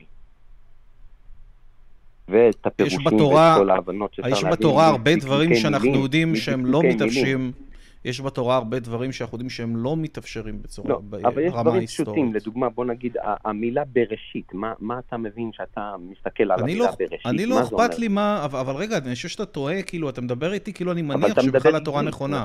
תראה, אני בסופו של דבר אומר דבר פשוט. רגע, שנייה, יוסף, אני אומר דבר פשוט. יש רב א' שאומר שמפרש משהו בצורה X. ויש רב ב' שמפרש משהו במינוס איקס, כן? הוא כאילו, הוא מפרש את זה בדיוק בצורה הפוכה. איך אנחנו יודעים איזה מהרבנים האלה צודק? איך אתה יכול להדגים מי ביניהם צודק? אני מוצא לרוב אני מוצא שאנשים חושבים שרב אחד אומר איקס ואחד אומר וואי, זה איקס ווואי שווה זד. מה? לא ענית על השאלה שלי. יש יופי, ידוע לנו, רגע יוסף תקשיב, ידוע לנו שיש אנשים שמפרשים את התורה, ידוע לנו שמפרשים את התורה בהרבה דרכים שונות, ידוע לנו גם שיש הרבה רבנים שסותרים אחד את השני לגבי, שסותרים אחד את השני לגבי, יש הרבה רבנים, אתה בטוח רב רפורמיסטי מסכים עם רב של נטורי קרתא ורב של נטורי קרתא, אתה מחליט שזה לא רב, איך אתה יודע שזה לא רב? אני יודע את ההיסטוריה של הרפורמים, הרפורמים בגרמניה. אבל איך אתה יודע שזה לא היהדות הנכונה? איך אתה מדגים את זה? כי היא צצה ב-1700 בגרמניה. למה רפורמים מאמין להם? הוא גם שקל את זה. למה אין רפורמה לאסלאם? למה אין רפורמים לנוצרים? זה לא מעניין אותי האסלאם. כי הם מקובעים. רפורמי זה אומר... אבל זה לא רלוונטי בכלל, זה לא רלוונטי. איך אתה מדגים לי שהיהדות הרפורמית זאת לא היהדות הנכונה שאלוהים רוצה? כי רפורמיה, ההגדרה של רפורמי זה אומר, אני לא יהודי יותר. אז איך אתה יודע שאלוהים לא שינה את דעתו? זה לדעתך. איך אתה יודע שאלוהים לא שינה את דעתו וצריך, והרפורמיסטים צודקים?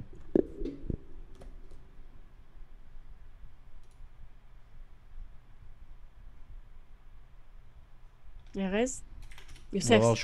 עוד פעם זה ירד לי המסך, כן. ההגדרה במילון של רפורמי זה... זה ההגדרה במילון. איך אתה יודע שאלוהים לא שינה את דעתו, ועכשיו הוא מעדיף רפורמיסטים? כי האלוהים לא משנה את דעתו, כתוב. איך אתה יודע את זה? כי כתוב בתורה. כתוב לך, אבל המוסלמים כתוב שהוא שינה את דעתו. זהו, אבל הם חושבים שמפרשים את זה בצורה אחרת, ויכול להיות שהוא כן משנה את דעתו. לא, כתוב בפירוש. אז איך אנחנו מכריעים מצודק? יש לך טקסטים סותרים. שכתוב, אני לא אדם שלא ישנה דעת. אוקיי, ואם אני בא ואומר שאתה מפרש את זה בצורה לא נכונה, ובפועל הוא מתכוון שהוא כן שינה את דעתו. איך אנחנו מכריעים מי צודק? לא משנה, למה יש... מה זה תנורו של הכנאי? הכנאי? יש משה מסיני, תורה של המסורת, לכן המסורת... לא ענית לי על השאלה שלי, יוסף. ניבה, אני מצטער, אני רוצה ללחוץ על הנקודה הזאת. דוקים לא קיימים, איסיים לא קיימים, הקראים שדיברת עליהם כמעט... אתה לא ענית על השאלה שלי. אני טוען, סתם היפותטית, שאתה לא מפרש בצורה נכונה את התורה, ובתורה באמת כתוב, אם מפרשים אותה בצורה נכונה, שהרפורמיסטים הם צודקים, ואלוהים מעדיף רפורמיסטים. איך אנחנו מכריעים מי מאיתנו... איך אנחנו מכריעים מי מאיתנו צודק? צריך להסתכל על הטענות. אנחנו חוזרים אבל שוב לנקודה. אני אומר שאתה מפרש בצורה לא נכונה. צריך להבין את הטקסט, להבין עברית. אז אני יכול להגיד אותו דבר, צריך להבין את הטקסט, ואתה לא מבין נכון, ואני מפרש אחרת, ואני זה שצודק. אז 70 פרשנויות לתורה זה פשוט כי 70 רבנים לא מבינים עברית. אני אשמח לשמוע את הדרך, בבקשה, בוא נשמע. במקום שתתווכח איתי, בוא תגיד לי מה אתה מבין מהפסוק בראשית, ואני אסביר לך. לא משנה, אנחנו מדברים היפותטית. כל מה שאמרת הפוך. אני מבחינתי רפורמיסטים צודקים, אלוהים שינה את דעתו, שהוא רשם לא לשנות את דעתו, כמו שהוא רשם סקילה באבנים, שהוא רשם לסקול באבנים בפועל, הוא לא התכוון לסקילה באבנים. אני אומר בדיוק פה אותו דבר. אלוהים אמר לך שהוא לא משנה את דעתו, אבל בפועל, מתחת לפני השטח, הוא שינה את דעתו, הוא מעדיף רפורמיסטים. איך אנחנו מדגימים מי מאיתנו צודק? זה צריך להתחיל מבראשית. לא יודע, בוא נתחיל מבראשית. אז אין לך דרך להדגים לי מי צודק. זה סתם דעתך. יש לי, אני רוצה שתתחיל. תגיד לי אם אתה מבין את המילה בראשית. מה זה קשור לבראשית עכשיו? אני מדבר איתך על הנושא הזה של רפורמיסטים. אני חושב שאתם קצת סיידטראקט. כי ככה אנחנו נוכל להגיע להבנה איך מפרשים מילים בתורה. אבל אני חושב שצורת הפירוש... תראה, אני אומר דבר פשוט. רגע, יוסף, אני רוצה להדגים לך משהו פשוט. אם אני בא... רגע, שנייה, יוסף, תראה. אם אני בא ואומר לך שכדור הארץ הוא עגול, ואתה בא ואומר לי, שמעת על כדור הארץ הוא שטוח, אני יכול לקיים איזשהו ניסוי שיכריע מי מאיתנו צודק. אני יכול להדגים שכדור הארץ הוא עגול, אוקיי? איך אתה עושה את אותו דבר לגבי התורה? איך אתה מדגים שמה שאתה אומר זה נכון, שאלוהים אומר לא לשנות, רגע, שאלוהים אומר לא לשנות את דעתו, ואיך אתה מדגים שאני זה שטועה? בבקשה. אני פשוט פותח את התנ"ך בפרק באיוב כ"ו וקורא שהעולם עגול. אז מה קשר לעולם עגול? אתה לא הבנת מה אני אומר.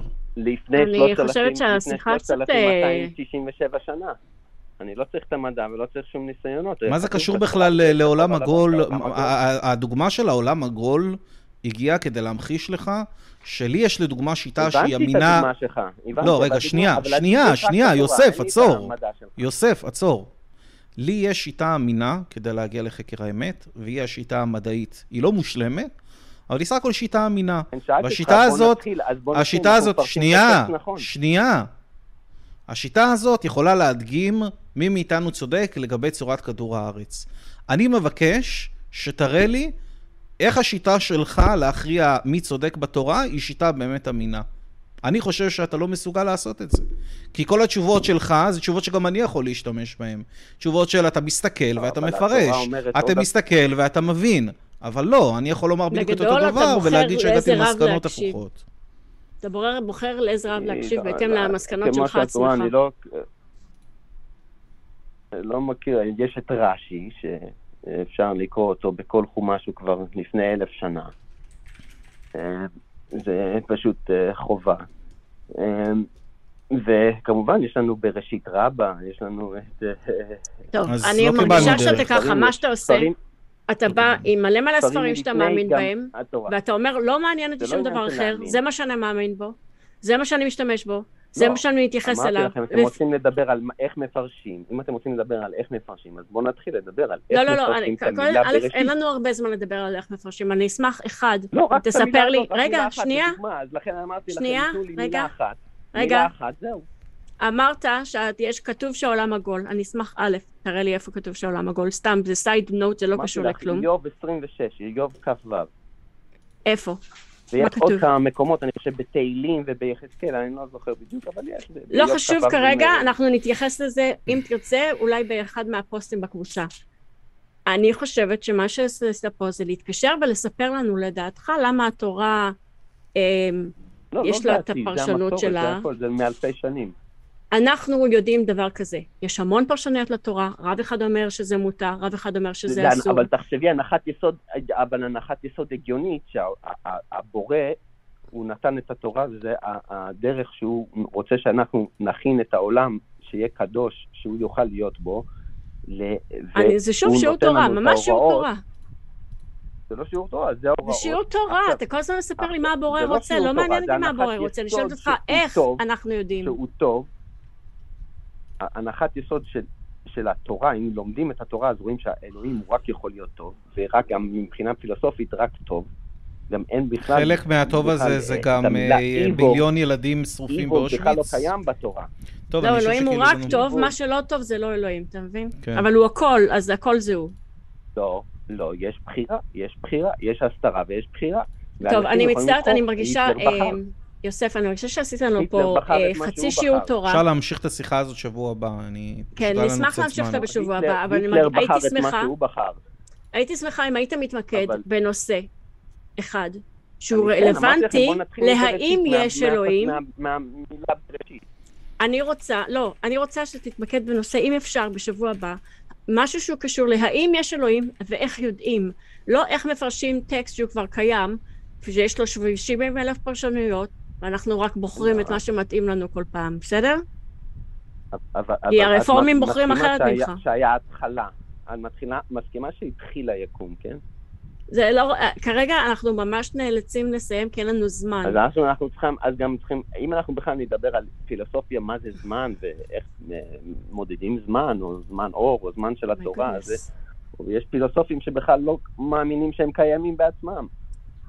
אז טוב, שבוע טוב. יוסף, תתקשר לנו בשבוע הבא. אנחנו נשמח אם תתקשר עם משהו מוצק. אנחנו כל יום ראשון ב8:30 בערב פה, פשוט תתקשרת, כמו שאמרתי לך, תתקשר יותר מוקדם פעם הבאה. חיים שור, את פרופסור אליהו ריפס, אתה יכול להביא, הם יכולים להתקשר, יש לנו קו פתוח.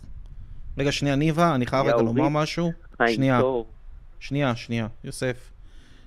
אנחנו כל יום ראשון ב8:30 בערב פה. כל מי שרוצה יכול להתקשר, פרופסור איקס, פרופסור וואי, בכיף, הקווים שלנו פתוחים, אפשר לשבת ולדבר. וזהו, אז תקשר לנו כאילו שבוע הבא, ונוכל להמשיך מאיפה שסיימנו.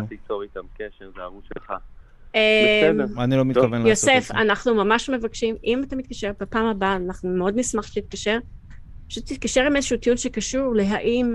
או שקשור לאמונה, למה אתה מאמין, מה הראיות, מה הכיוון שלך, ופחות מאשר בנבחי התורה, מי מפרש מה, איך. זה קצת יותר שיעור תורה. כמו שהפילוסופים הגדולים אמרו, מה הם אמרו? עברת טאב שנראה לי. אני חושב שניבה, אולי כדי שנסיים. כן. אנחנו נשמח לשמוע מה הם אמרו שבוע. מניסיון יודעים. זה הדרך הכי טובה לדעת, בלי להאמין. אוקיי, אנחנו נאלצים לסיים פה, ואנחנו נגיב לזה אחרי שנסיים את השיחה, בסדר? שיהיה לך שבוע טוב, יוסף. גם לכם. תודה. אז טל, מה דעתך לדעת מה נכון מניסיון? יש לי הרבה מה לומר על זה, אבל אנחנו כבר באמת בסוף של התוכנית, כאילו מה זה בסוף? אנחנו כבר רבע שעה אחרי הזמן שאנחנו בדרך כלל מקציבים. כן. אני חושב שליוסף יש הזדמנות שבוע הבא גם להתקשר, כנראה שיהיו פה מנחים אחרים ולדבר איתם על זה, אבל אני חושב שהיה לנו פה שעה שלמה שבה אנשים הסבירו לנו במה הם מאמינים, אבל לא נתנו לנו בכלל סיבות טובות להאמין במה שהם מאמינים. שזה נחמד לשבת ולומר במה אתה מאמין, אבל זה פחות מעניין אותנו, כי זה לא נותן לנו תמונה מלאה. וזהו, זהו. אני רוצה רק להגיד שמאמינים מניסיון לא עוזר לנו. אני רואה המון אנשים עם ניסיון שונה, ניסיון שונה מגיע למסקנות שונות, מסקנות שונות מביאות להתנהגות שונה, למחשבות שונות. אין אפשרות להגיד את המילה מניסיון. אפילו המילה היגיון לא עובדת דומה אצל אנשים, אז ניסיון בכלל לא. כן. כן, אני מודה למי שהתקשר, ותודה לאביב שמסנן ועוזר בצ'אט, ונותן לנו כל מיני... מה? אני לוח הודעות בפעם השנייה. אז חבר'ה, דבר ראשון, תיכנסו לקבוצה שלנו בפייסבוק, הקו האתאיסטי, 1,500 אנשים יש שם, קבוצה באמת תוססת ומעניינת. אל תשכחו לתרום לנו אם אתם רוצים, גם בפטריון וגם בפייפל. כל תרומה שלכם תעזור לנו, וגם אם אתם סתם צופים, זה ממש עוזר. אם אכפת לכם מהתוכנית ואכפת לכם ממה שאנחנו עושים, קחו לינק לתוכנית, תפיצו ברשתות החברתיות. יש הרבה אנשים שעושים את זה, דרך אגב, הם חותכים קטעים מהתוכנית ומעלים לטיק-טוק וכל מיני מקומות. זה מאוד עוזר לחשיפה שלנו, וזהו נראה לי. אני מאוד נהניתי, ניבה. ומי שיודע להראות לנו איפה באיוב כתוב שהעולם עגול, אנחנו נשמח, זה נבדק גם על ידי אביב וגם על ידי אנשים אחרים, ואין שם שום מזכור. כנראה לא רשום שהוא עגול, אבל הם לקחו איזשהו טקסט ופרשו אותו, הנה, זה אומר שזה עגול. כנראה זה בדרך כלל מה שקורה. אז תודה לאביב שגם סינן וגם היה בצ'אט, וגם עזר לנו מאחורי הקלעים, ותודה לטל שמארגן לנו, ושהוא גם הופיע מלפני התנאים. וכן, תודה לכם. תודה, שבוע טוב, ביי. ושבוע הבא.